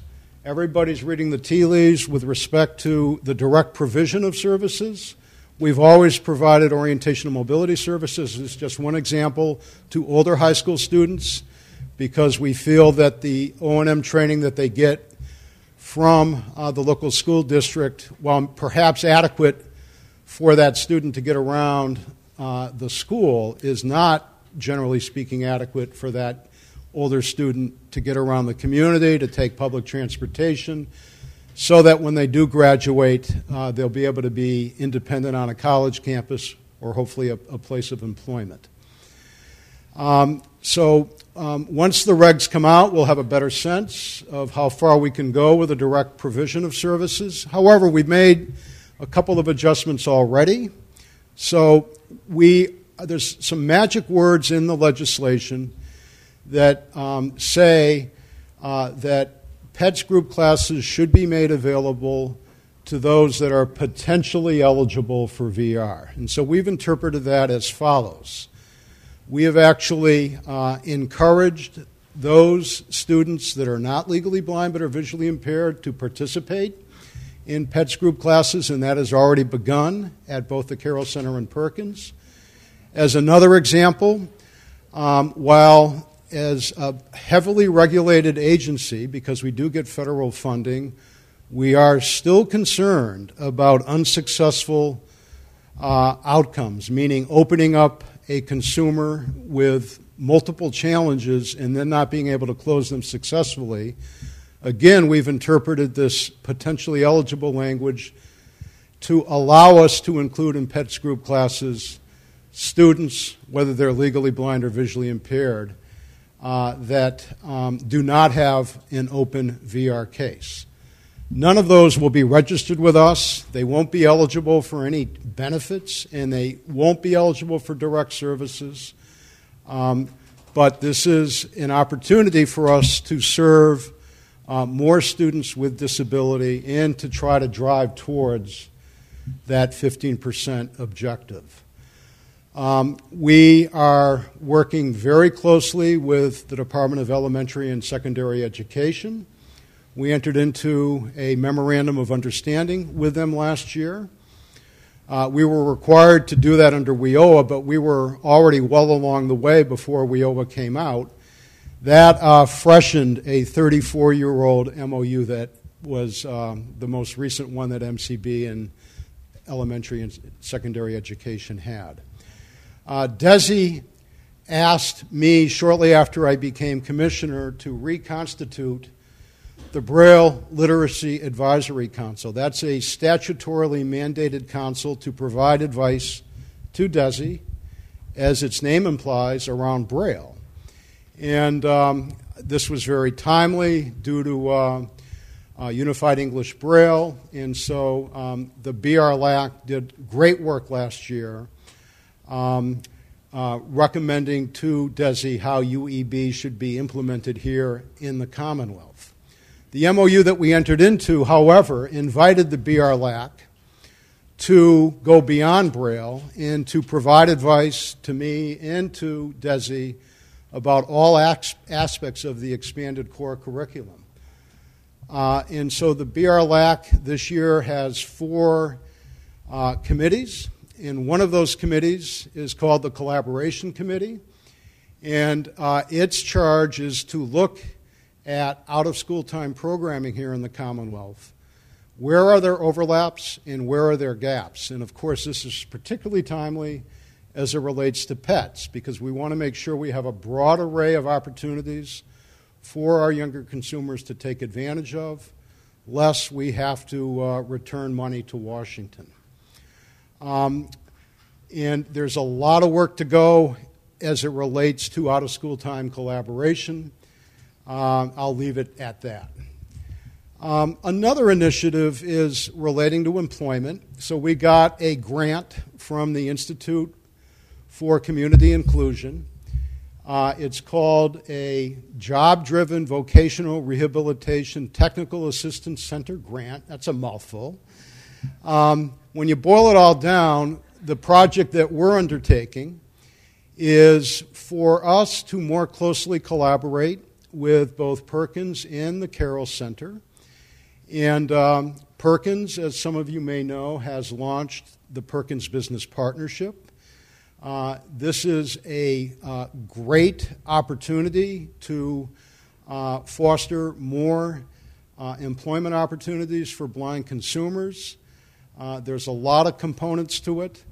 Uh, and this um, uh, grant that we have through ICI is going to result in our having an integrated database around all employers in the Commonwealth that are so called blind friendly. Any employer that has uh, actually hired a blind person or uh, provided an internship or maybe a mock interview or job shadowing or on the job training or dropping down to the beginning level an employer that has at least opened up their place of business for one of the three agencies to go in and do in service training so that they have a better sense of what blind people can do in the workplace and um, what some of the barriers or myths are that they need to get over. So I'm very, very pleased by the direction of that particular project. And uh, unlike the out of school time uh, issue that I just referenced, there is sincere collaboration going on amongst the three agencies. Uh, another initiative, and this one's really boring, but it's really important, is we got to get a lot better about long term federal VR financial planning. Um, that hasn't been the case over the years, and it's created some issues that are very complex that need to be very sensitively untangled. Uh, obviously, WIOA, because of the 15% um, goal for pets, creates an additional dimension to the importance of long term federal VR planning. Um, I want to uh, give you an update on the Talking Information Center. This time last year, uh, there was a lot of controversy out there about the Talking Information Center. Um, as you uh, uh might recall, MCB since 2010 has been funding that service out of VR funds, and uh, we needed to come up with a plan to reduce and ultimately eliminate that. And I'm very pleased to report that over the last uh, 10 months, 11 months, I've been working very closely with Ron Bersani, the board chair at TIC. And uh, uh, our objective is for Elder Affairs to take over uh, TIC beginning in fiscal year 18. MCB will continue to fund it through fiscal year 17, but actually beginning July 1st, Elder Affairs is going to take over the contract administration. Uh, they're going to be given the money from us to fund the service, uh, as I just mentioned, for another year. Uh, TIC is um, going through an extensive strategic planning process. It's a um, consultant facilitated strategic planning process, and I help them find the consultant that they hired. Uh, so I'm very pleased with the positive direction around that. Um, I mentioned that I would loop back to uh, visual impairment. So, in my opinion, for MCB to remain relevant, like most other blindness agencies, we need to be able to serve those uh, prior to legal blindness, especially those with a progressive eye condition and or a uh, dual sensory disability. So I've had preliminary discussions with the commissioner of MRC and with the secretary about this initiative. We're fairly far along developing a business case uh, that would ultimately allow us to provide direct services to uh, those with visual impairment, with a progressive condition, or dual sensory loss. Um, they would not be eligible for benefits we can't undo our founding statute without uh, a tremendous amount of legislative action. So this is a workaround, and um, I'm hoping to be able to uh, put that in place as of the beginning of the next federal fiscal year in October. And I intend to sit down with the senior advocates of the blindness community once we've developed our business case uh, before I sell it within state government. Um, Randolph Sheppard Vending Program. Um, in Massachusetts, our program is uh, performing way below national uh, standards. We hired a uh, nationally regarded consultant to come in last year and do an extensive evaluation of the program. He came up with 25 recommendations. You might have also heard that the governor is pushing very hard regulatory reform.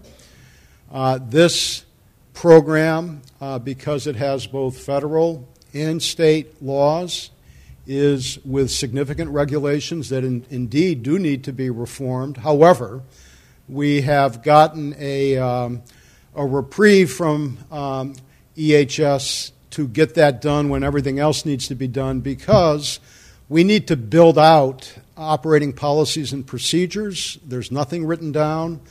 The regulations point to um, various uh, standards, uh, and we need to, uh, as I said, fully document this program. Everything has to be reviewed by the Rehabilitative Services Administration. I'm getting the five minute hook, is that correct? Okay. Uh, and um, uh, we will, over uh, the near term, be bringing in a full time director to help us um, essentially modernize and document that program. We're hoping to be able to grow that program as well. Um, I do want to briefly touch uh, that um, we are looking for ways to spawn community based technology training opportunities. There's really two vectors to that. One is through the Mass Council on Aging. We did last year do a couple of um, pilot AT uh, training for small groups of seniors at senior centers. Uh, we're also working with uh, Kim and the Perkins Library, the Mass Board of Library Commissioners, the Massachusetts Library Association, to try to emulate um, a remarkable um, community based training uh, library uh, in Harwich, Massachusetts, that is um, headed up by one of our consumers, and you might have read about that in our recent annual report.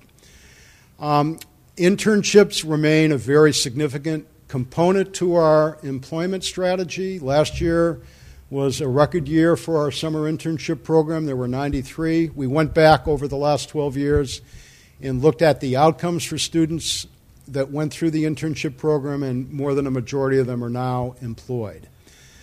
Um, Project Search, we launched last year, the first agency of the blind to do this.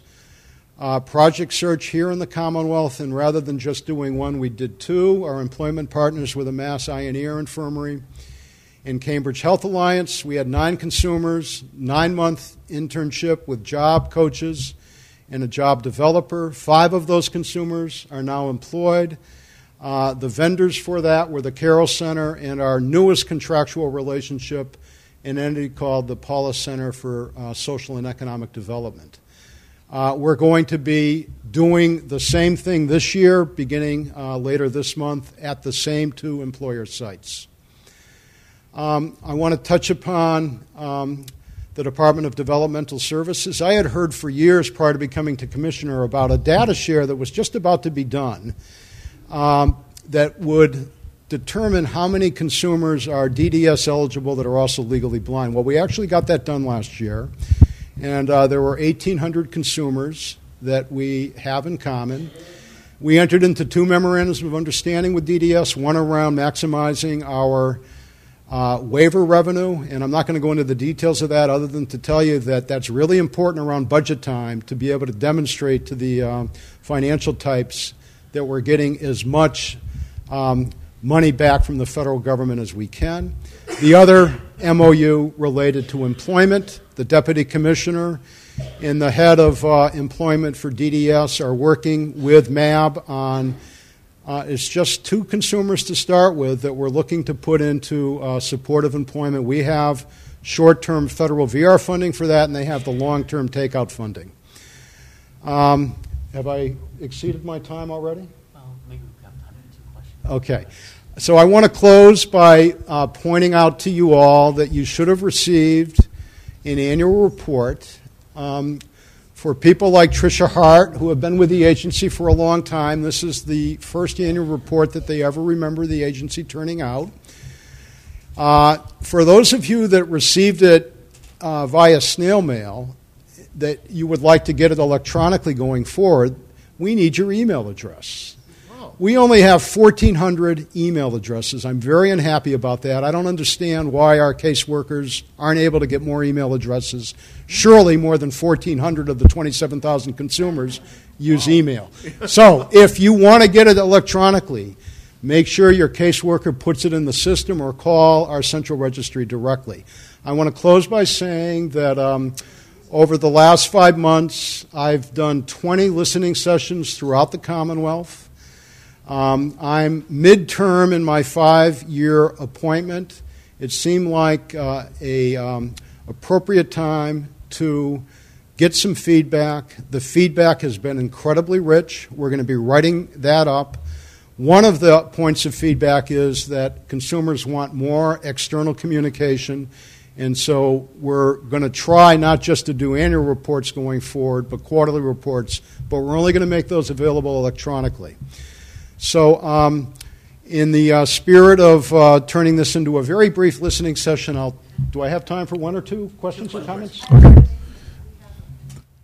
Thanks for coming, Mr. Commissioner. This is Bob Hachey. Um, it's been a wish of mine for a long time that MCB could provide more services to those who are not legally blind. My concern, however, would be that if we're providing that service, we're going to need a funding stream, and hopefully we will. And, and just a quickie on the annual report, I'm assuming that is available on your website? Uh, it is, Bob. And on the funding side, don't forget that we were spending serious money on homemakers that we're not going to be able to spend anymore. Yes, it is. Thank you for mentioning that. You know, thank you, thank you, Frank. I don't, e- I don't even know what it is. Yeah. Mass.gov slash MCB. Okay.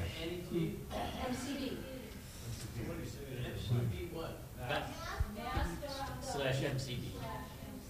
Got time for one more. I have I have a question, um, Paul. Um, could you just talk a little bit about what you envision the type of service MCB would be able to provide to visually impaired clients? Um, well, if the um, initiative that we're undertaking is successful, they would get the full range of services that any blind consumer would get. But again, we're starting with just those consumers with a progressive eye condition and or dual sensory loss. They would not be eligible for any statutory benefits, however. Okay? Thank you all very much. Um, I, hope, applause for I hope you enjoy Singh. the rest of the conference.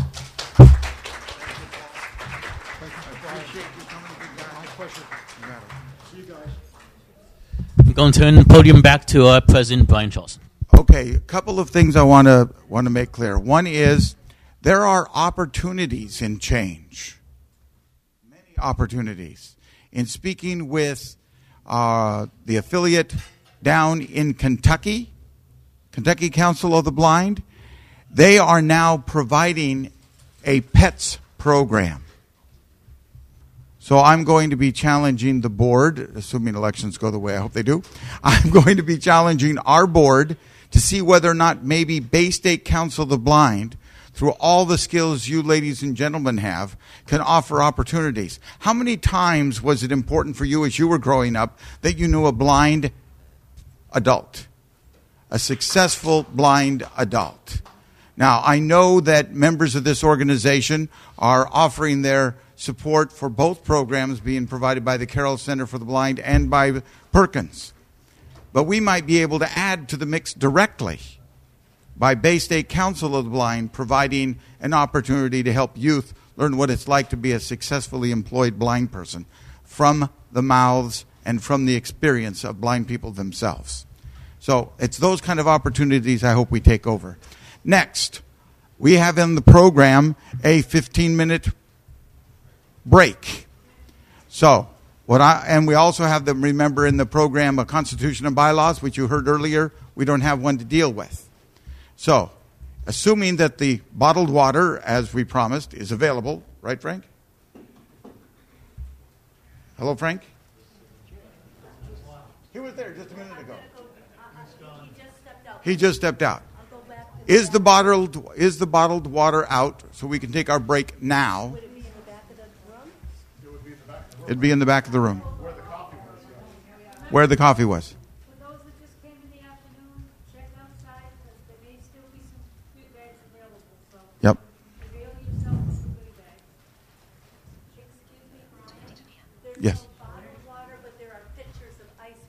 Okay, that's fine. That's fine. So, ladies and gentlemen, there are pitchers of ice water and glasses at the back of the room. Be gentle now, okay? I've already been doused twice this weekend with cold ice water. So, just be careful. So, we're going to. Good. Frank, I'm going to go to break now. Yeah, I just, I just got word from the water. They want a very, they want a very serious hard stop. So, ladies and gentlemen, we are going to take our break now. We are going to be back at 310, 310, 310. And then we are going to begin business. And during the business session, we must conclude at 5 p.m. for the hotel to have sufficient time to turn around space, etc., etc. Let me So just reiterate: we actually have to be, we have to vacate here by 5 p.m. Yes, we need. Well, no, I'm going to give you five minutes Five to minutes. boogie out of here. Five-minute fire drill. Keeping in mind that we are now recessed until 310. 310. Please be sure to have your Okay, this is ACB Radio Live event. My name is Rick Morin, and I'm here at the Burlington Marriott we're having the 2016 Bay State Council of the Blind convention. Bay State Council, of course, is the Massachusetts affiliate of the American Council of the Blind.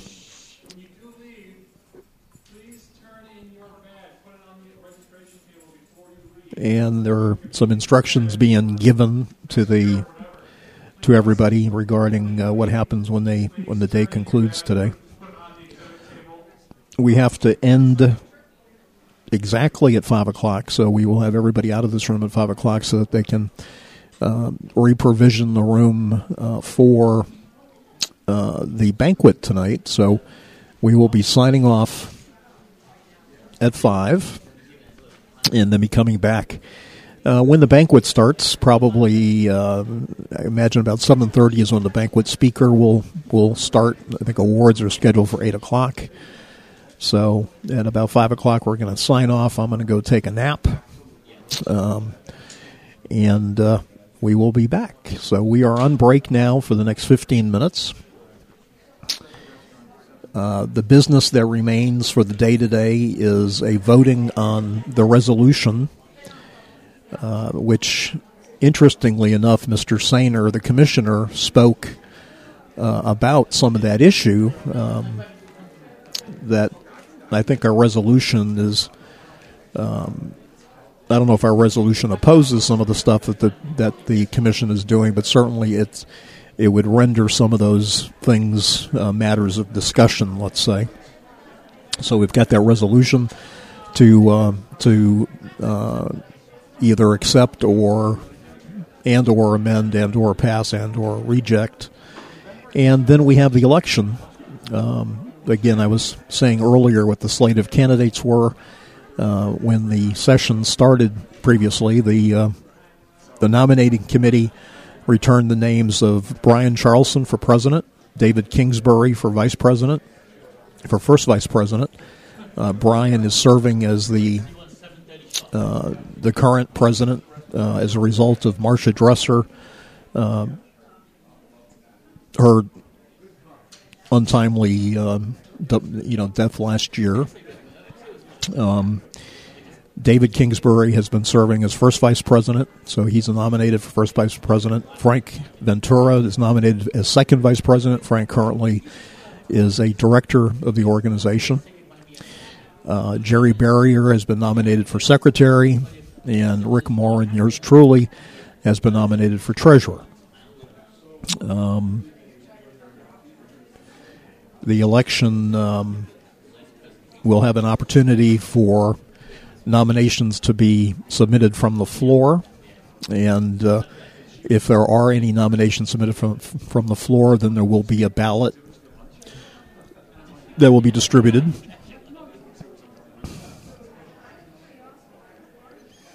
And it's a pretty straightforward process typically.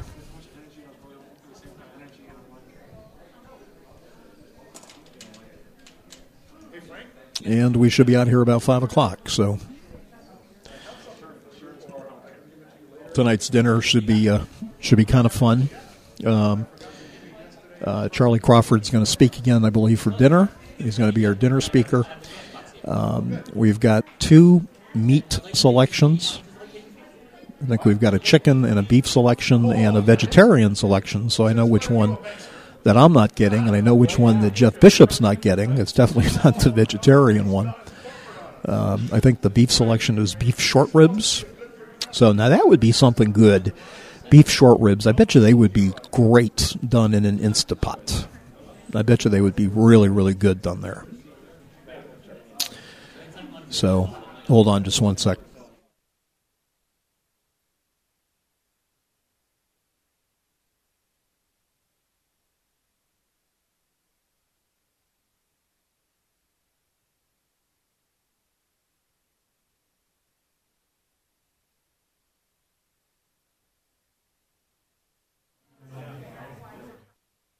Okay, one of the ALDs was returned. so now we've got an extra ALD. That's uh, ALDs, assistive listening devices. At this year's convention um, in, in, Minneapolis, uh, one of the things that we are very committed to do is to get the ALD equipment to operate, to function uh, as well as it possibly could. Um, every time we've had one of these events that I've been involved with, we've been trying different configurations and testing things. We test things uh, in sort of a somewhat of a laboratory setting, and then we test them in a live event like today. And uh, every time we test them, there's always some new variable that gets introduced that we weren't expecting. So um, we will hopefully be well prepared come uh, come July for the convention. Understand that in Minneapolis, there's a very large population of uh, people who are both uh, visually and uh, sight impaired, um, dual disability folks, um, deaf blind folks, uh, who we expect to be attending the convention.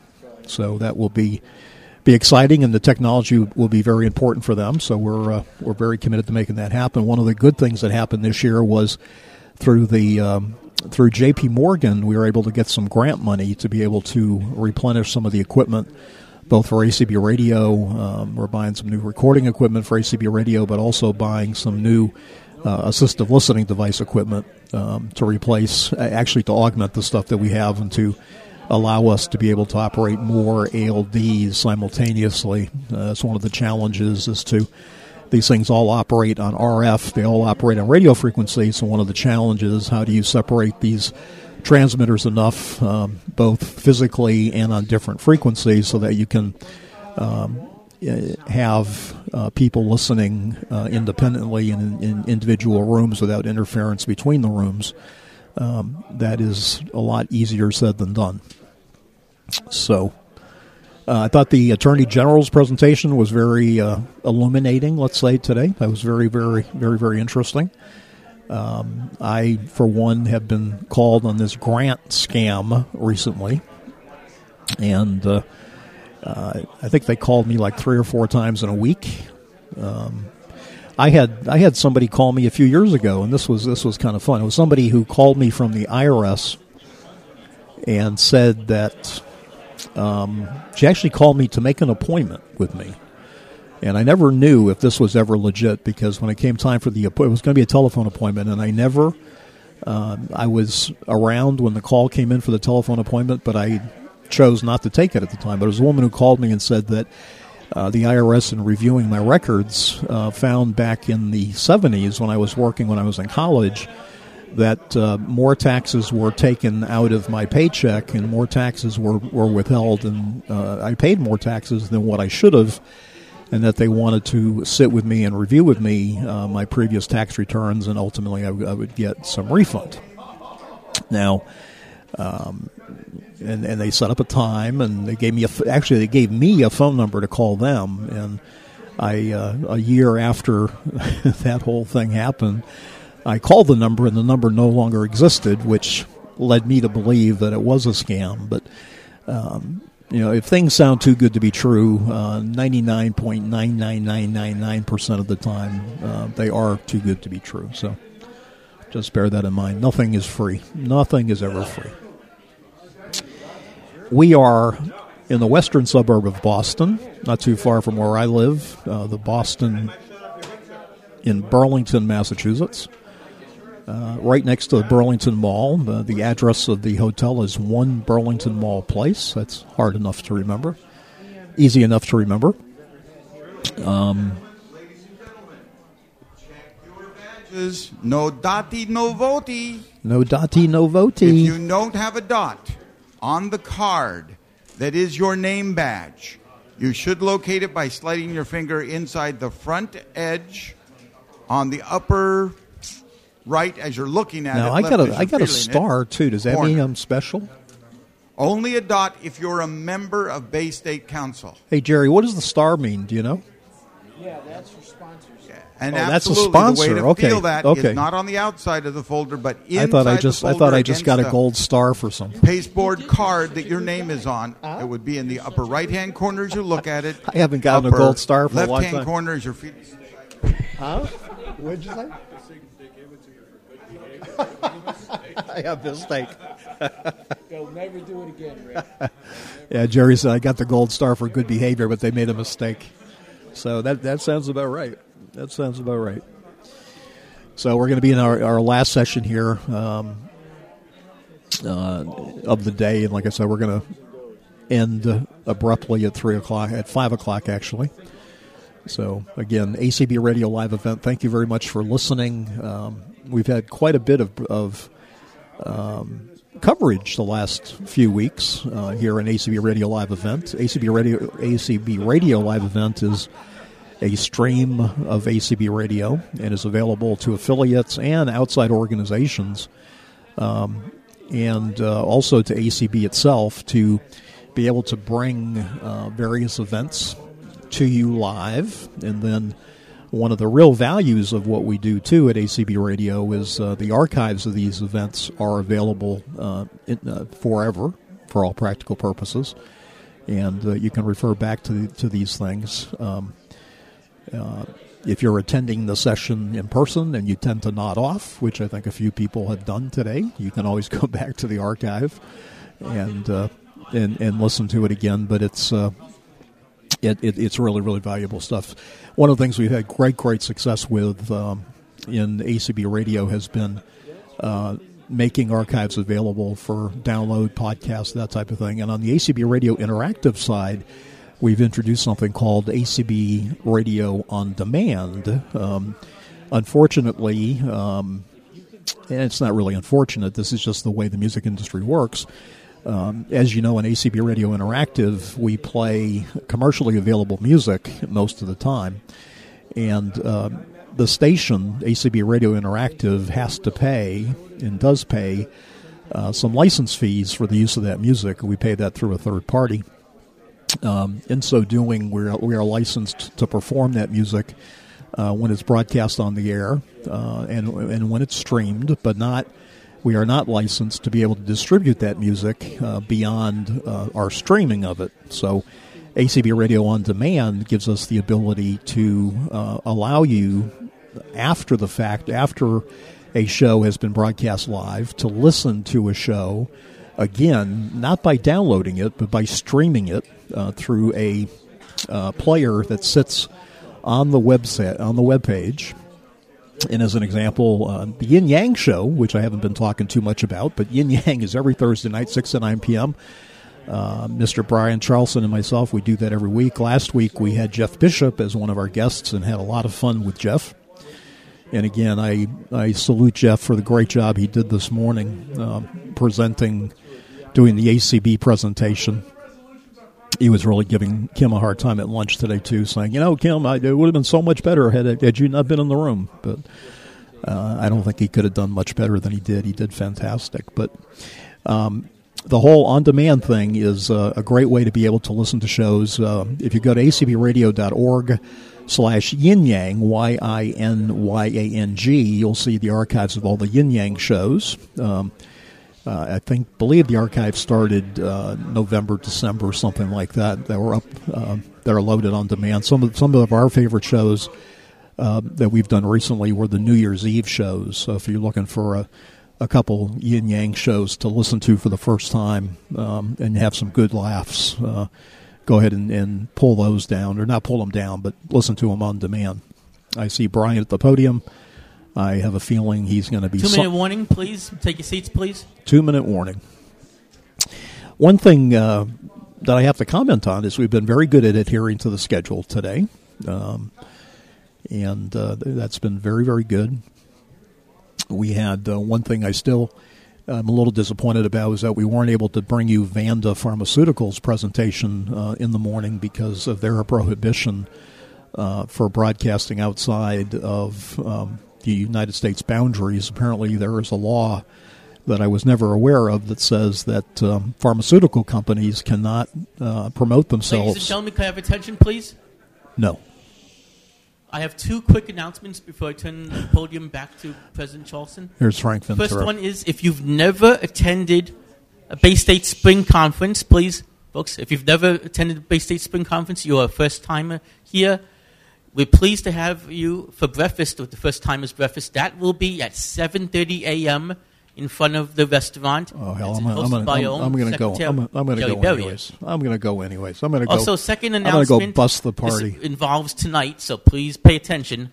At 6 p.m., there will be a cocktail hour, and there's been a venue change. It will be directly across the hallway from here in Salons uh, G2H, where the uh, exhibits are. So it's directly across the hall from these these doors right here. That's at 6 p.m., and then the banquet will be back in this room at 7 p.m. So, uh, however, it takes time for the for the staff to reconfigure this room, so please don't come in too early. There will Yeah. be two bars. Yeah.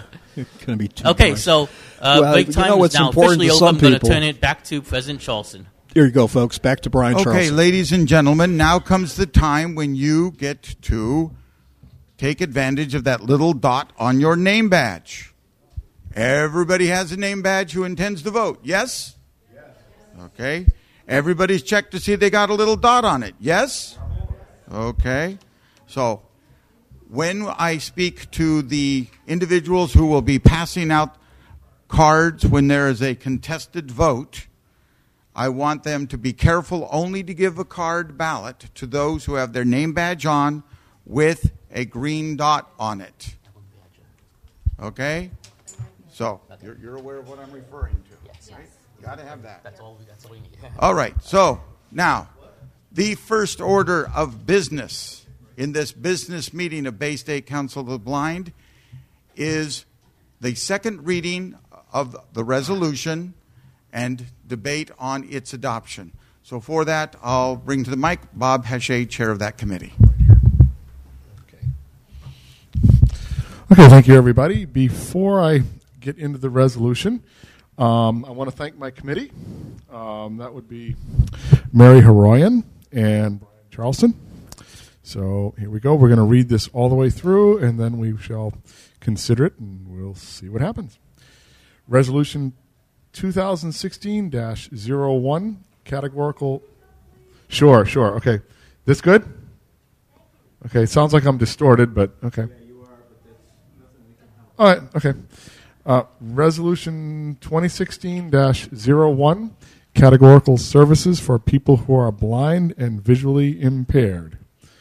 Whereas, since 1906, vocational rehabilitation and social services have been provided to blind and visually impaired residents of the Commonwealth of Massachusetts by a Commission for the Blind, and whereas this arrangement allows for direct consumer input by means of a governor appointed rehabilitation council, and whereas effective rehabilitation of blind and visually impaired persons requires a unique set of skills training in areas such as orientation and mobility, managing activities of daily living, braille, assistive technology, and incidental learning, and whereas studies by Mississippi State University have proven that the most effective vocational rehabilitation and social services are provided by categorical services agencies which specialized in these unique skills areas and whereas Governor Charles Baker, who in 1996 wrote a paper that recommended that services provided by a number of disability agencies be merged so as to provide these services more efficiently, is now considering the combining of disability agencies, including the Massachusetts Commission for the Blind, the Massachusetts Rehabilitation Commission, and the Massachusetts Commission for the Deaf and Hard of Hearing, and, deep breath, Whereas the Bay State Council of the Blind, BSCB, is concerned that this type of merger will both will diminish both the service level currently provided by our Commission for the Blind and the opportunity for direct consumer input afforded by the Rehabilitation Council. Now, therefore, be it resolved that the Bay State Council of the Blind believes that vocational rehabilitation and social services should continue to be provided to blind and visually impaired residents of the Commonwealth by a separate and distinct Commission for the Blind. And be it further resolved that BSCB is strongly opposed to any attempts by the governor or the legislature to combine any of the direct service budget line items of the Massachusetts Commission for the Blind with the line items of other agencies. The Resolutions Committee recommends do pass, and I so move. There's a motion and a second to adopt the resolution as distributed. Uh, let me first ask, uh, well, remind you that we have a limited time for debate. PJ has agreed to act as our timekeeper. So Bob, in as much as your committee made the recommendation, you would be the first one to speak in the affirmative, and I would follow that by recognizing a speaker in the negative. First, Bob Hachey. Okay, uh, th- this is an issue that we have dealt with before, um, for the first time in the late 90s and a couple of times since.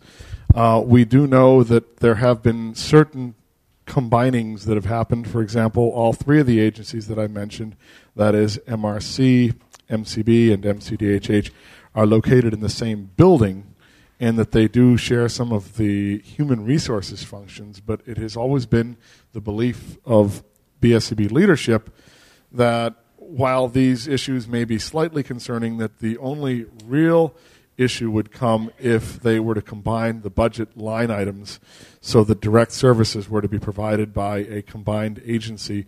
And uh, one of the ways I can tell you that this would be uh, a diminution of services is what happens if I call the Commission for the Blind I either get to speak to a person or they usually call me back pretty quickly. I tried a couple of times in, in my days in the Disability Policy Consortium to reach out to and talk with MRC, a much larger agency, and let me tell you, it was much more difficult to get to speak with a human being in that agency. Thank you, Bob. Is there any call for the, to speak from the floor? I believe it's Sharon Strakowski, correct? It's, it's not an against. Is that all right? Right. No, if if it's a point of information, that's fine. information. Okay. I just wondered if if something has ratcheted up again um, in this regard, because as you say, we've had a lot of scares like this before. Um, Understood. is it- and is it because uh, what Paul was saying about administrative functions um, being put together, which I did hear about?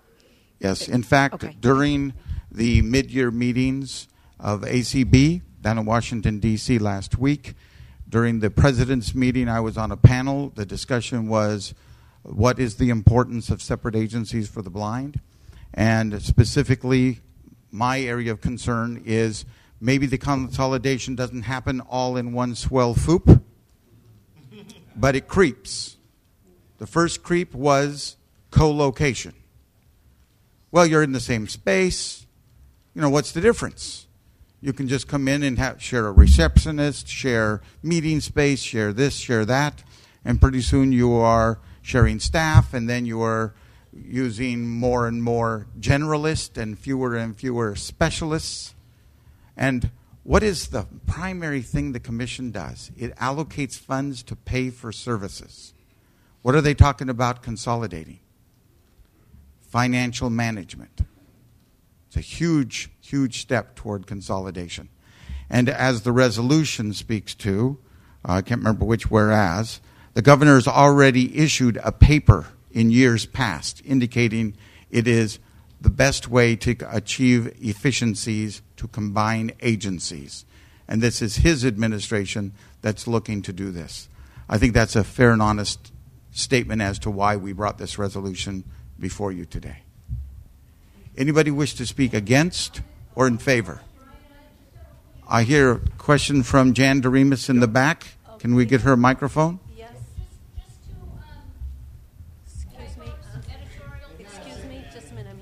One moment, a mic's coming to you. Okay, thanks. In the third whereas cla- clause, Braille should not be capitalized. And in the sixth whereas clause, there needs to be a closed paren after BSCB. We'll take those both as housekeeping amendments. Speak also to something else. Yep. I, I, I nope. That's right. You, you know what? I was just going to speak to that, Chris, because on the copy that is in my computer is not the same as the one you have here. I added a very important phrase that was neglected, which is uh, after BSCB, before we believe in whatever it is we believe in. It says assembled in convention this fifth day of March in Burlington, Massachusetts. I yes, have it a, is. subta- a substantive um, thing that might be a friendly amendment. Who speaks? TC Brazil. TC, go ahead. Uh-huh. Um, there's a reason why uh, people w- who are blind and have uh, multiple impairments, such as deaf blindness, are uh, included under um, the MCB and not the Commission for Deaf and Hard of Hearing. It's because everything is very visually oriented for uh, the mainstream people who are deaf. And uh, that leaves very little help for people who are deaf and blind. And you'll notice all the deaf blind um, programs are attached to blind schools, not to deaf schools throughout the country. There's a reason for that. So, in the first, uh, be it resolved, I would like for us to spell that out to blind and visually impaired residents and blind multi impaired residents. We're going to accept that as a friendly amendment. Thank you. Any further calls for the floor? Oh, oh. Brian, I ju- it's just a point of information. Uh, I- I Again, meant- just as a for future reference, when you get the mic, you need to identify yourself. I'm, I I, was about that to. Thank you. Please, Sorry, and Donna. Um, is is this a sort of a preventive measure? Is that why we are doing this today?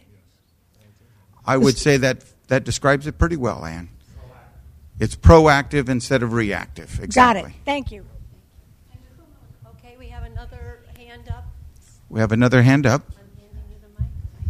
Thank you. Hi, this is Deanne Elliott, and I just have a question. You mentioned the 1996 date for Governor Baker's paper, and the white paper that I think I remember reading had a different date on it. I think it was 2001 or 2002. Are those two different papers you're referencing? Or is that the one? I I think they are because the one from 1996 was during the Weld administration when um, Baker was at that time the Secretary of Administration and Finance. And as a matter of fact, that was the impetus that gave birth to, to the Disability Policy Consortium. And at which, for- I mean, one of the things that we did was we stormed the governor's office and we got the governor to come out and speak with us. Um, I'm not aware of the 2001 paper. I'm aware of various attempts to do co-location. I didn't know there was a white paper in 2001 on the issue, but that is a different Okay, thank you. occurrence. Yep. As as I heard Carl Richardson say out there, there was a white paper under the what's the name of the Pioneer institute? Institute. The Pioneer Ah, yes. Institute, which It- is a, it- which is a, a conservative think tank. so he, correct, he wrote, he's written several papers, not necessarily all to do with consolidation of health and human services, but the one in '96 does have to do with health and human services. There was another one from later on at the. Pi- He's written several papers. At one time, he was an employee of the uh, Pioneer Institute. There you go. All right. Any further debate? What? What? Hold on. I hear a male's voice in the back. Okay. Bruce. Oh. So raise your hand so we can get you a microphone. Again, always identify yourself. Okay, I'm coming, Bruce. The mic. Thank you, uh, Brian. Um, I, I'm just wondering if we shouldn't reference that second paper as well at Deanne and now Carl's confirmed from 2002 because it definitely did address this same issue. From my reading of it, it, it very much spoke to the consolidation of these um, uh, the services that we're talking about. We could say papers published in 96 and 2001. I think 2002 was the second 2002. published We'll double check that date. exact date. That's all I wanted to say. Thank So you. I would accept that as a friendly amendment. And now Sharon Strakowski, this will be the last speaker. Thank you. I'm, I'm wondering to whom this resolution is going to go, and would be legislators, the governor's office. Right. Some resolutions, they put a long list of who it's going to. This resolution was open ended because we think there are a number of entities we need to share it with, uh, rather than giving that long litany of them. It will be going to the board, and the board will establish the best way to distribute it to the legislature, the governor's office, and appropriate parties, which may include, by the way, federal agencies who have oversight on this issue. Okay, time has elapsed. The question now arises to adopt re- this resolution again as amended through friendly amendment. So all those in favor signify by saying aye. Aye. All those opposed, no. Let the record show it was unanimous.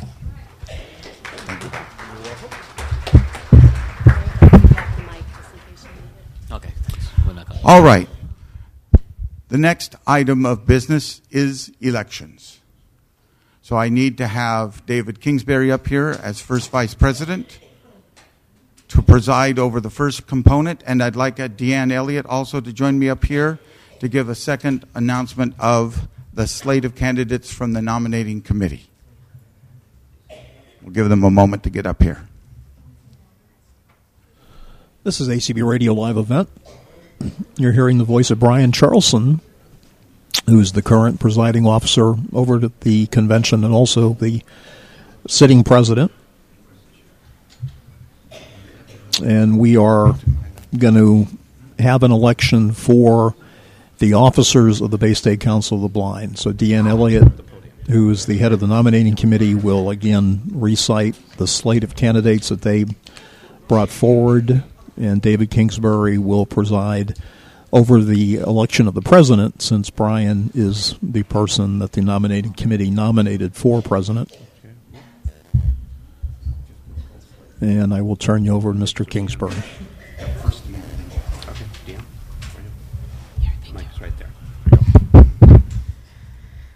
Good afternoon. So, a rereading of our slate of candidates for the 2016 2017 uh, calendar year board. For president, we have Brian Charlson. First vice president, David Kingsbury. Second vice president, Frank Ventura. Secretary, Jerry Berrier. Treasurer, Rick Morin. Uh, director, Jim Denham. And another director, Rose Miller. Are there any questions? Thank you. I'm sorry, this is Deanne, Deanne Elliott.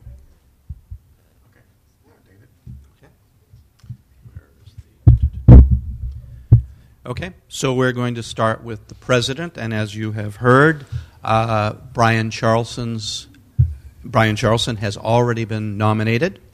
So, are there any nominations from the floor? Are there any nominations from the floor? Last call. Are there any other nominations from the floor? Any seconds? Oh, and that would be elect Brian Charlson president by acclamation. Okay. Um, so, for those who would like to elect Brian by acclamation, say aye. Aye. Opposed? Brian, you lose. Okay. Brian is elected by acclamation.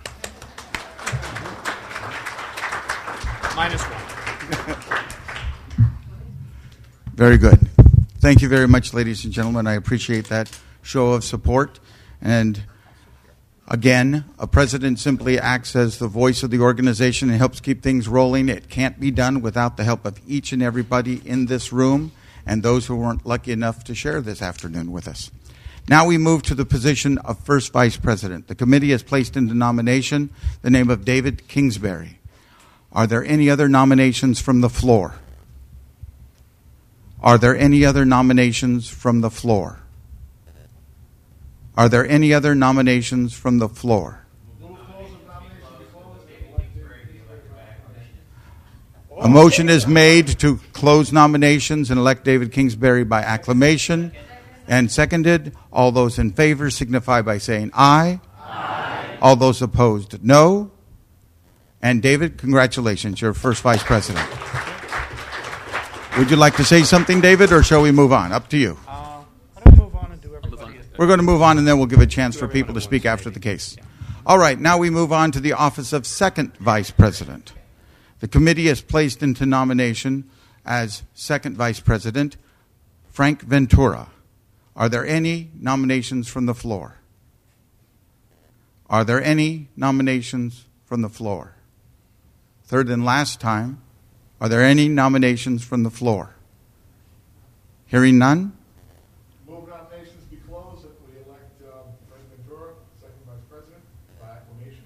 Motion's made and seconded to elect Frank by acclamation. All those in favor signify by saying aye. Aye. All those opposed, no. Thank you very much and congratulations, Frank. For secretary, the committee has placed into nomination the name of Jerry Berrier. Are there any nominations from the floor? Are there any nominations from the floor? Third and last time. Are there any nominations from the floor? Hearing none? Bob, come on. You're falling asleep over there.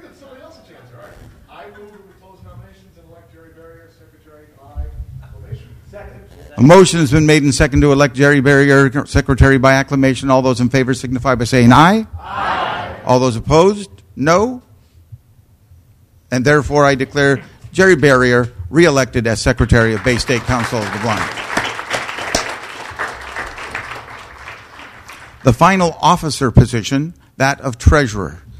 The committee has placed into nomination the name of Rick Morin. Are there any nominations from the floor? Are there any nominations from the floor? Third and final time. Are there any nominations from the floor? A motion's been made and seconded to elect Rick Morin, treasurer of Bay State Council of the Blind, by acclamation. All those in favor signify by saying aye. Aye. All those opposed by saying no. Congratulations, Rick Morin.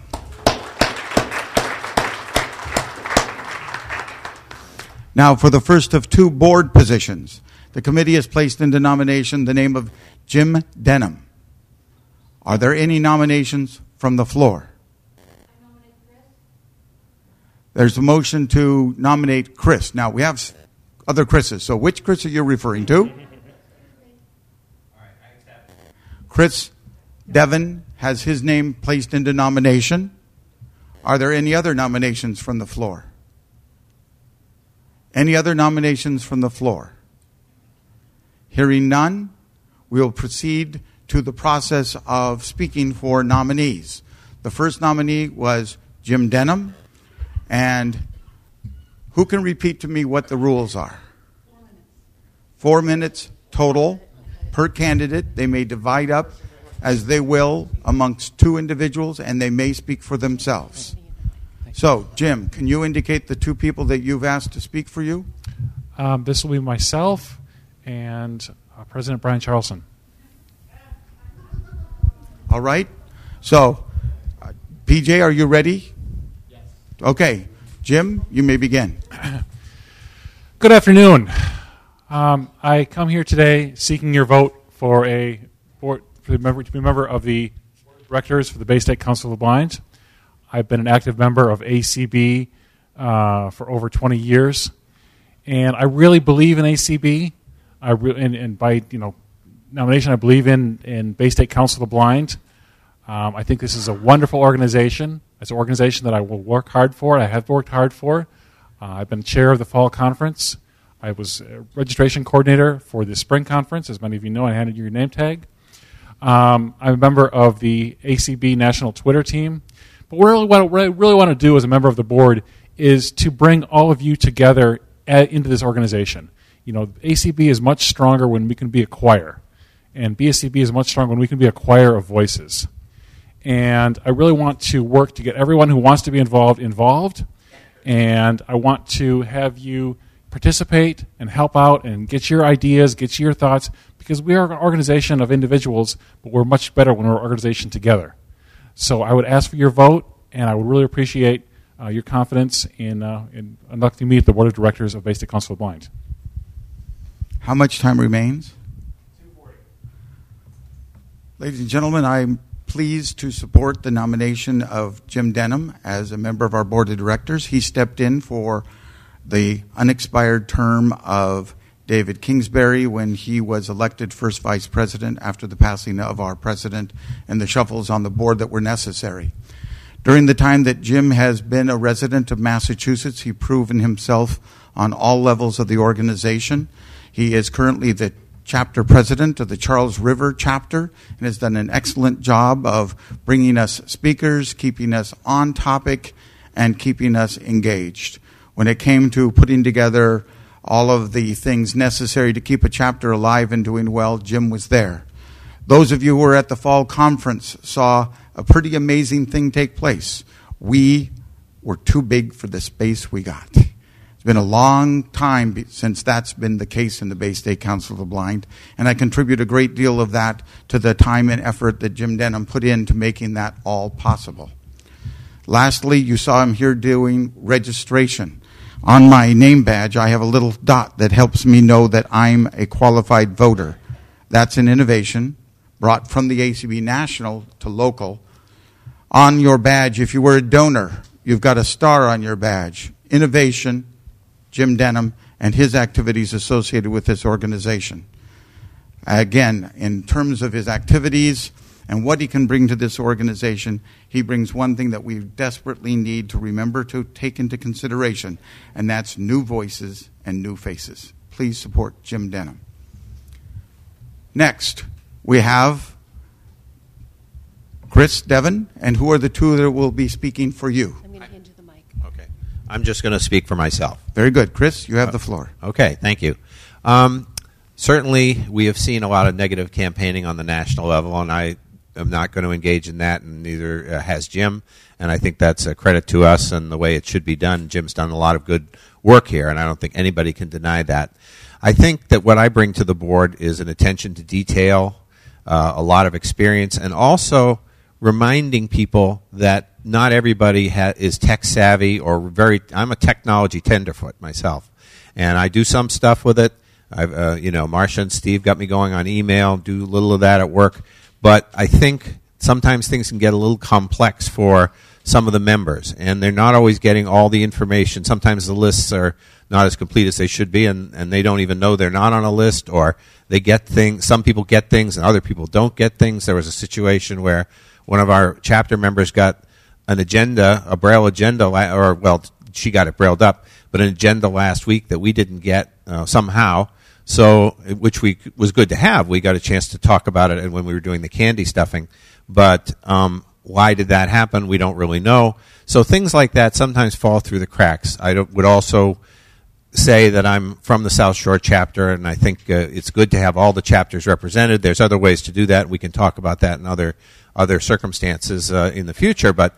Um, I think it's we've got plenty of representative for Jim, representatives for Jim's chapter, and I think it's important so that we're not out of the loop, uh, being one of the chapters. And finally, uh, again, attention to detail when um, and not not leaving any stone unturned. We were having a discussion last month, and I don't think people intentionally forgot to mention it, but we were talking about ride, um, getting the ride, uh, you know, in different ways, not just having the vans and the cars that we have now.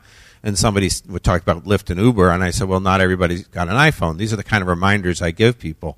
Not everybody's got an iPhone. Um, we're going to have to make sure there's a taxi component. And uh, Rick, I think it was, said yes, there would be. And of course, I think it was an unintentional oversight in the discussion, but just the kind of thing that needs to be done so we don't leave no members left behind, shall we say. And that's what I'd like to say about that. Thank you.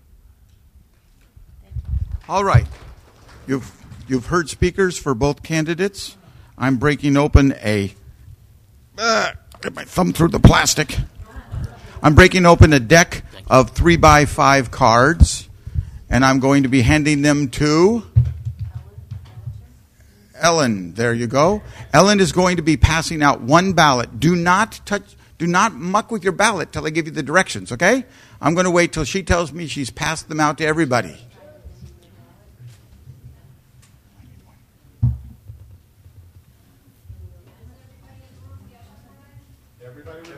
Everybody with a name badge with a dot gets a ballot, and she's checking that as she passes them out.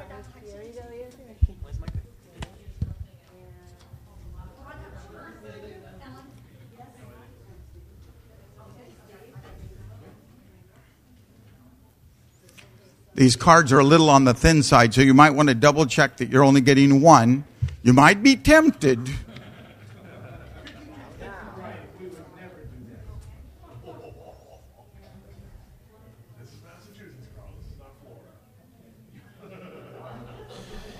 The ballots are being distributed. Brian's at the podium. The two people that are up for election are Jim, De- or that are competing for this board position are Jim Denham and Chris Devon, both of whom have served in board position capacities in the past.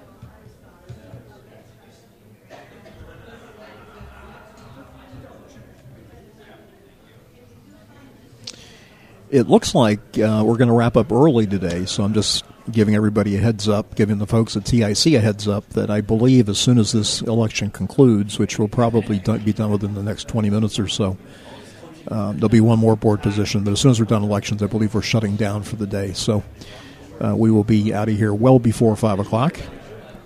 And then we will be resuming uh, the broadcast um,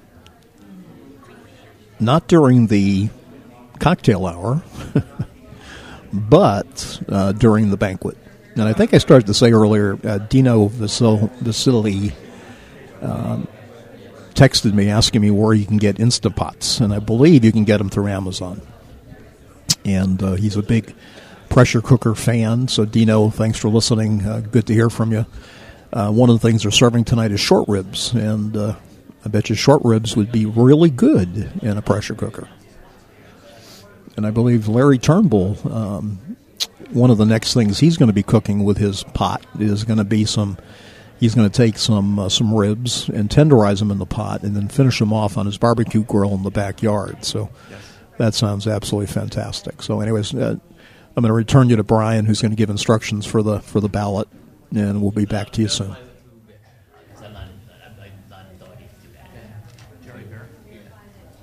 He is, but Vic says yes, because I'm expecting all the other those decisions to make. Hey, Vic? Huh? We have a quick, could you just verify that Joe Gary was in We just did okay. All right, so the extra Phoenix cards on page two, one other that Vicky is passing on back to too. Okay, so is that everybody? Is there anybody who believes that they are an eligible voter who does not have a ballot? Very good. Now, because I announced that you had to have your name badge and a dot on it, I the uh, ballot passers came back and indicated that Jerry Berriger found that he had left his name badge in his room. So she came, as she should, to our treasurer, who's the keeper of our rolls, and he indicated that he is a member in good standing. Is there any objection to anybody in the room for allowing him to vote today?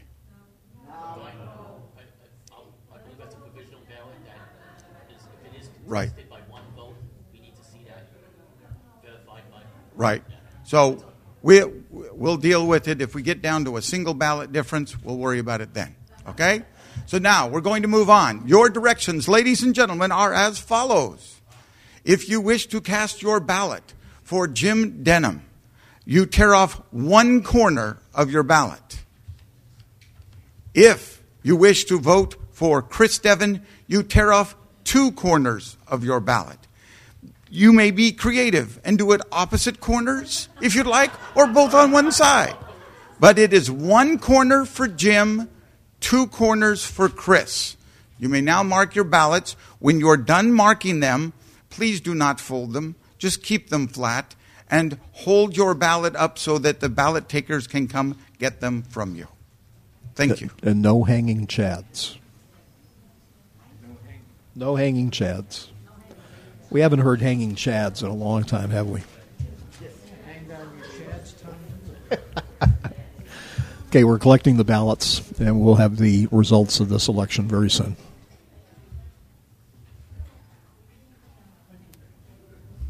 David? Yes. Because you're not running for this office, could you act as a ballot counter? They're tactily identifiable. Okay, we just would like two people to count the numbers. Right, that's all. You're just doing the second count. Okay? Thank you. I'm just picking up my first VP. Got to make him earn his living.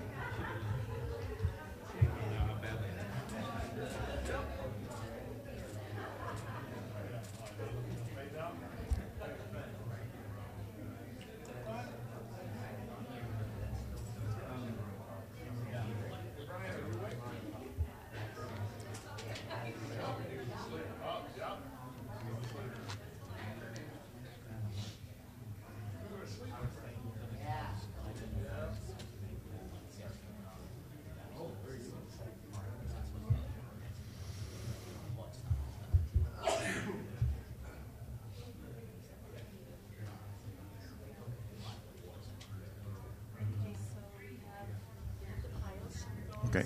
No, if you'll count them, if you'll stand right there and count them to yourself. Count the total. Count it, go, go in both, separating the tags. Whatever you count, hold it to yourself for a moment. Then let David count and let's see if your numbers jive. Okay? No, I'm just saying, you you should have a total of two piles. And then count the number in each pile. And then, don't say what it is, but ask David to do the same thing. Does anybody not have their ballot picked up? Okay, we are now we're we're counting up front here. We'll be back to you shortly with the result. The process, by the way, is we have a sighted person who was the ballot distributor doing a count, and then we have our first vice president, David Kingsbury, doing a tactile count, since he can count torn corners better than certain balloters down in the state of Florida. As David says, a very low bar.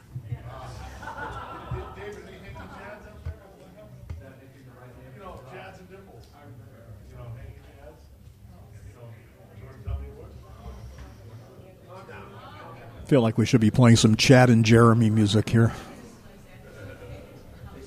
Remember Chad and Jeremy, Bob?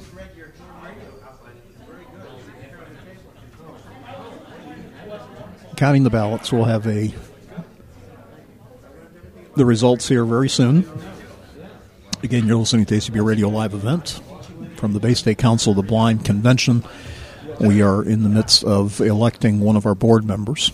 We've already elected Brian Charlson as president, David Kingsbury first vice, vice president Frank Ventura, second vice president Jerry Berrier, secretary Rick Morin as treasurer.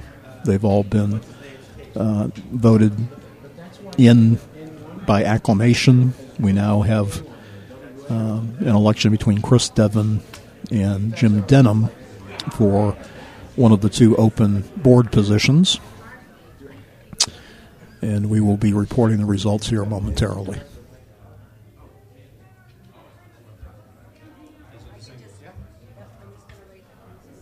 Now, I find it interesting that neither one of the candidates talked about building a wall anywhere.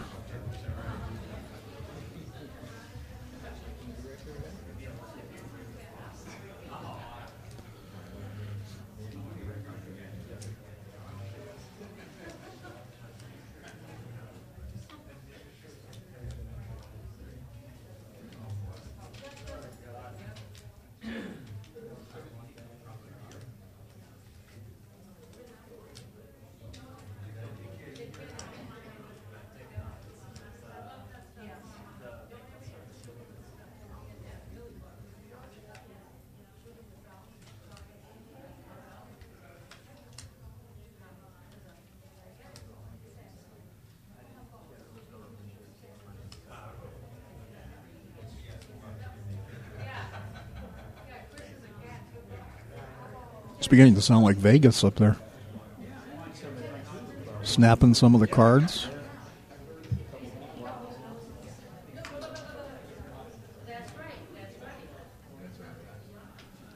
Again, David is doing a tactile verification of the votes that were counted visually. And as soon as we get an agreement between the two counts, we will be announcing the results of the election.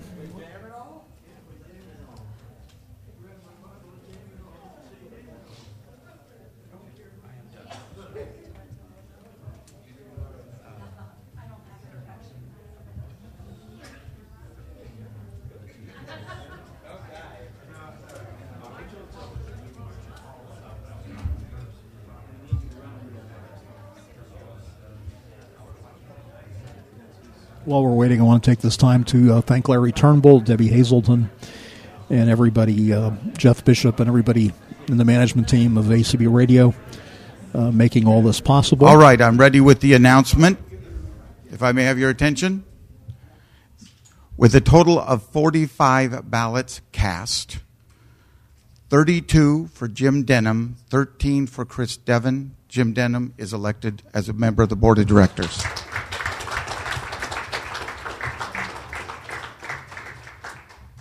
We move on to the final election of the afternoon for the second board position. The nominating committee has placed into nomination the name of Rose Miller. Are there any nominations from the floor? Are there any nominations from the floor? Are there any nominations from the floor? Move close of nominations and that we elect Rose Miller to the board of directors by acclamation. Second. Motion's been made and seconded to elect Rose Miller to the Board of Directors by acclamation. All those in favor signify by saying aye. Aye. All those opposed, no. Congratulations, Rose.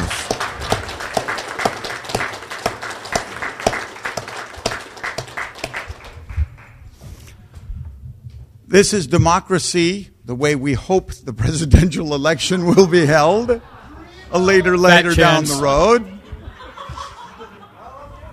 So we, we, we, we can hope. We can hope. So at this point, I would like to give those who were elected an opportunity to say a brief word. If the uh, mic carrier can first bring it to David Kingsbury to my left here. Yes, good afternoon. Yes. I was thinking of proposing that we build a wall, send all the sighted people over that wall, and only invite back the good ones.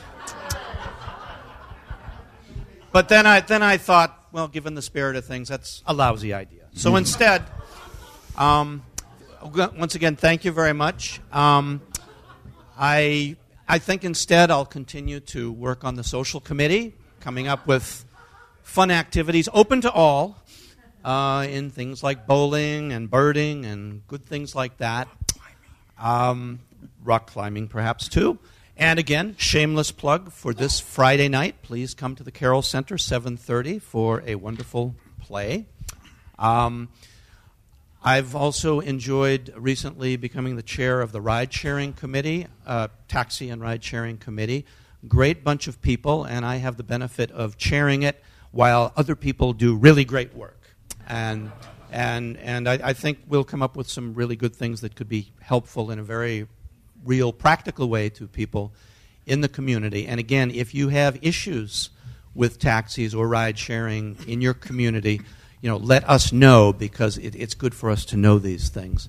And then finally, another sort of shameless plug. I've recently, you know, become a member of the Publications Committee, chaired by Steve Dresser. And you may have noticed a couple of weeks ago a new publication called Baylines Express came out. I enjoyed putting that putting that together. I think we have we have several avenues of communication here in the Bay State Council, but we can always use more. So I think this is meant as sort of a very quick, simple, no nonsense way to get some information to you quickly. And I enjoyed putting it together. Um, um, a few weeks ago and look forward to the next one on the next on March 25th. If you have things that you would like to contribute, um, activities that you know are coming up, and you want them publicized in the calendar, please shoot me a line and I'll make sure that that gets in there. So again, thank you very much, and um, I'm looking forward to a great 2016 and beyond with you all. Thank you. I think Frank is next.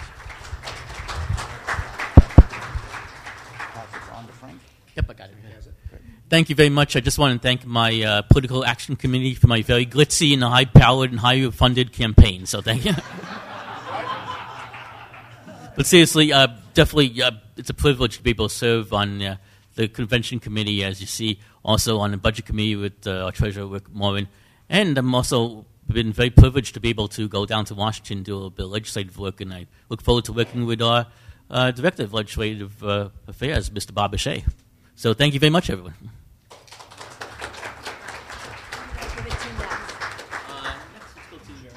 Jerry. Rick, since he's up here. I was funny, you know, Bob, uh, Brian and I in the last Yin Yang show. He, as long as we're doing shameless plugs, right? We might as well talk about the Yin Yang. Hey, who who here hasn't who here hasn't gotten ACB link yet? Clap your hands.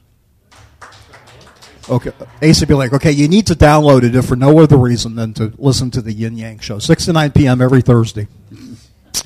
Uh, Brian said to me the other day, he said, "You know, if you don't uh, uh, remain treasurer, I'm gonna I'm gonna kill you." So, uh, isn't that what you said, Brian? I wasn't that gentle. Something like that, yeah. So next year we're going to be putting a resol- We're going to we're going to make a uh, uh, an amendment to the Constitution to put the term limits back into the treasurer's position. No, I'm, I'm only joking. Uh, no, thanks everybody. I, I, I enjoy being a treasurer and uh, look forward to my two year term and and uh, thank you very much.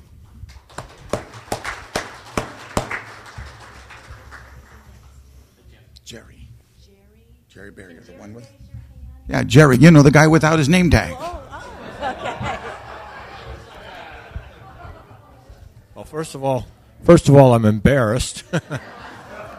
I guess I wasn't paying attention this morning, and I thought the big card was the thing that had the dot on it, and I guess that's my meal card. But I'm I'm very proud to be here, and I'm sorry to say I realize I haven't done the minutes yet. When's our next board meeting? Thank you very much.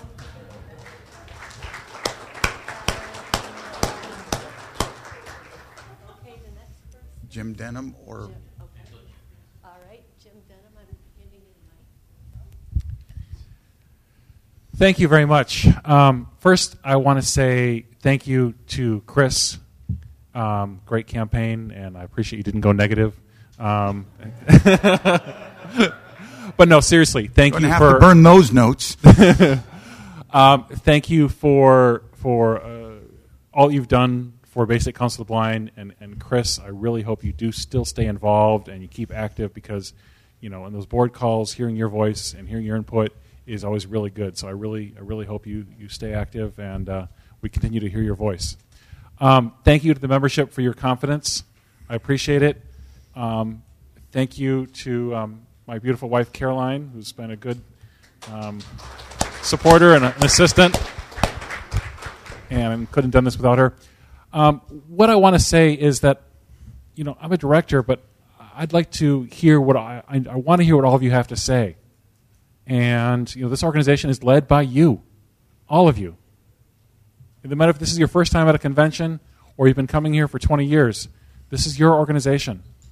So if you have something that concerns you, if there's something you need, if you something that you, board, you want the board to think about, call me. You can call me. You can email me. Um, you can text me. You can do whatever. Um, but you know, this I, I want to hear from you, and if you want to be involved, I want to hear from you as well. So, so please reach out and and make this your organization. Thank you. And now, the newest member of the BSCB board, Rose Miller.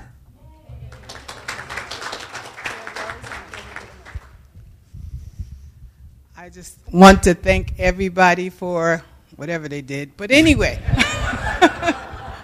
hi everybody, thank you, and um, I really appreciate uh, the opportunity to help bring this board unmanly.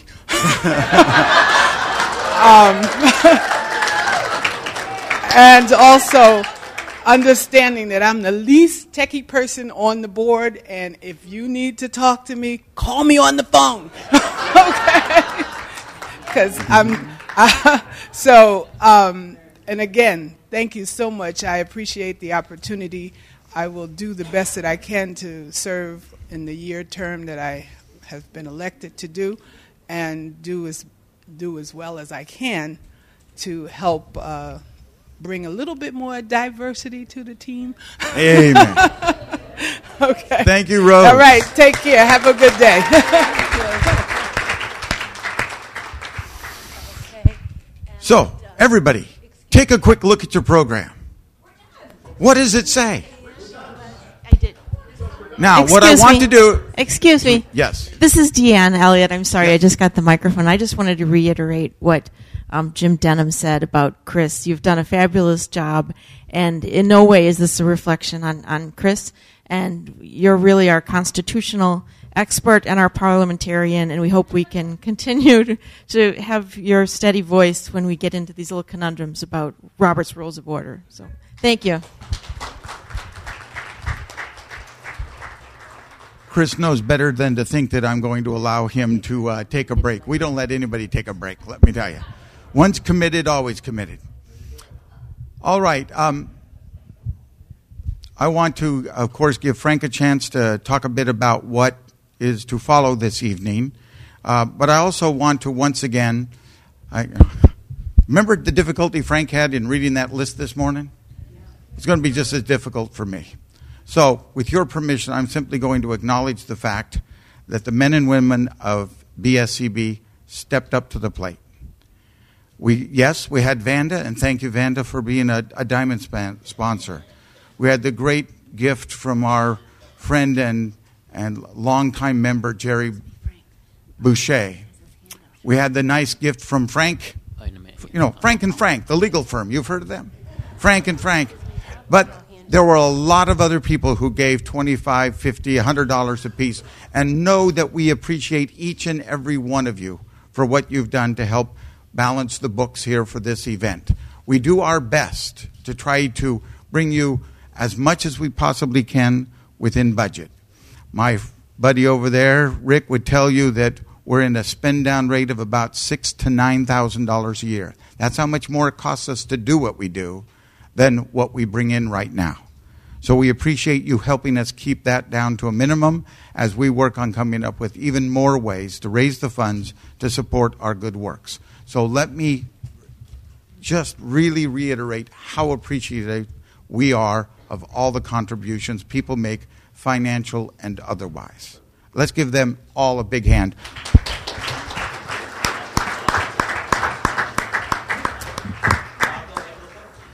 And now, a few words from our sponsor. Uh, no, Frank.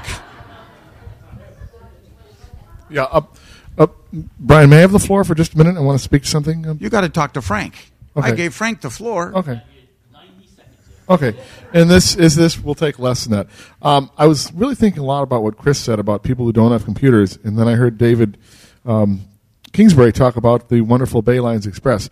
Well, I wanted to let you know that the Publications Committee, uh, there's a good chance that we're going to be able to make Baylines Express available to everybody who has a telephone.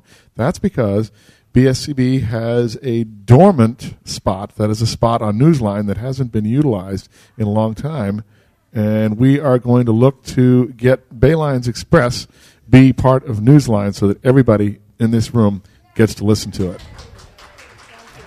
In case, in case you didn't know it, there's a new member of the BSCB Publications Committee. Her name is Gina Russo.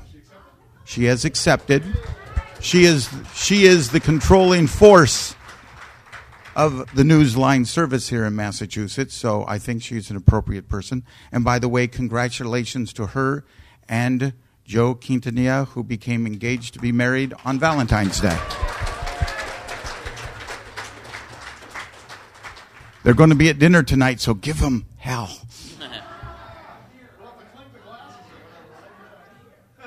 Are they already here in the back of the room? Well, hi there.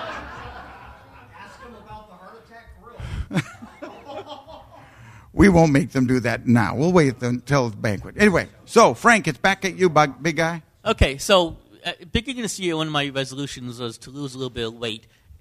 Is, has anyone else in here uh, been thinking about losing weight? Be honest. Yeah.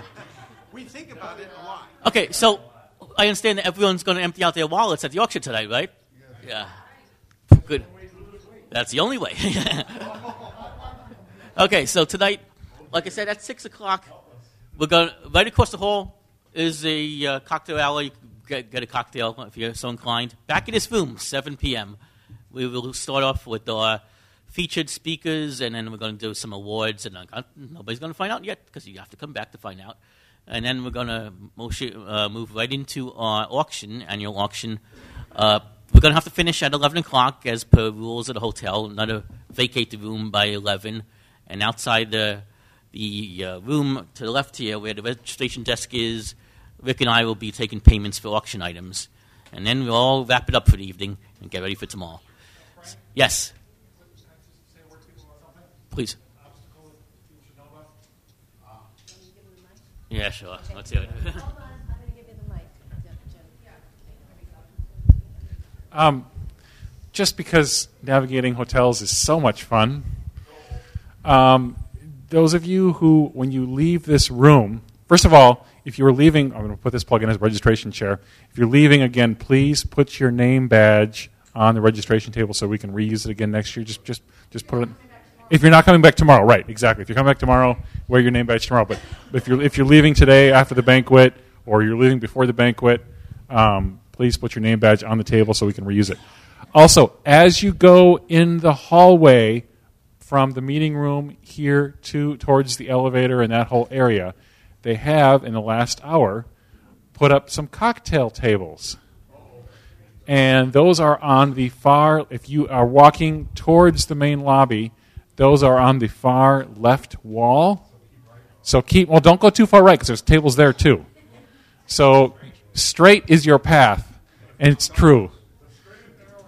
And so just just be aware that those are on the left side. So if you if you used to trailing the left hand wall um, to get to the elevators and the front door and that, that whole lobby area, there are now some tables that have been set up for a wedding reception that will be happening later this evening. So when you come down to the banquet, you may be walking through a wedding reception as well. So.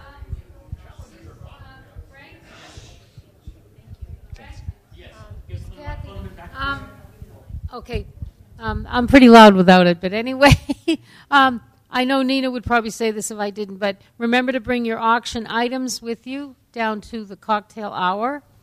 Um, if you haven't done that, um, and get them on the. Where are we going to put them, Nina? Okay.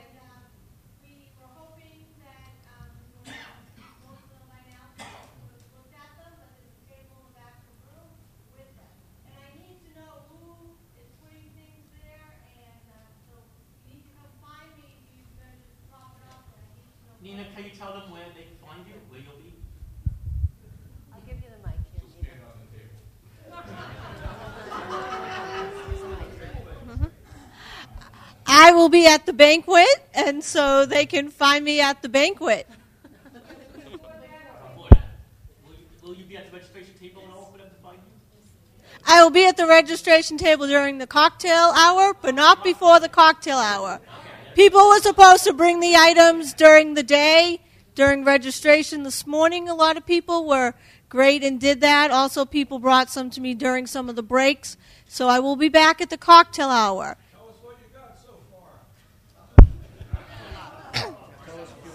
There's a lot of many different items, and you can check them out in the back of the room. There's a nice display on the table.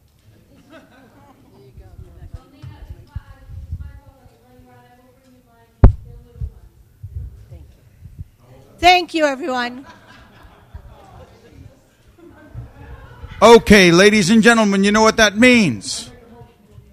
We are in recess until tomorrow morning, 9 a.m. But come to the banquet, come to the auction, help fund Bay State Council, and help honor our speaker, Charlie Crawford, this evening, and our award recipients. We'll see you then.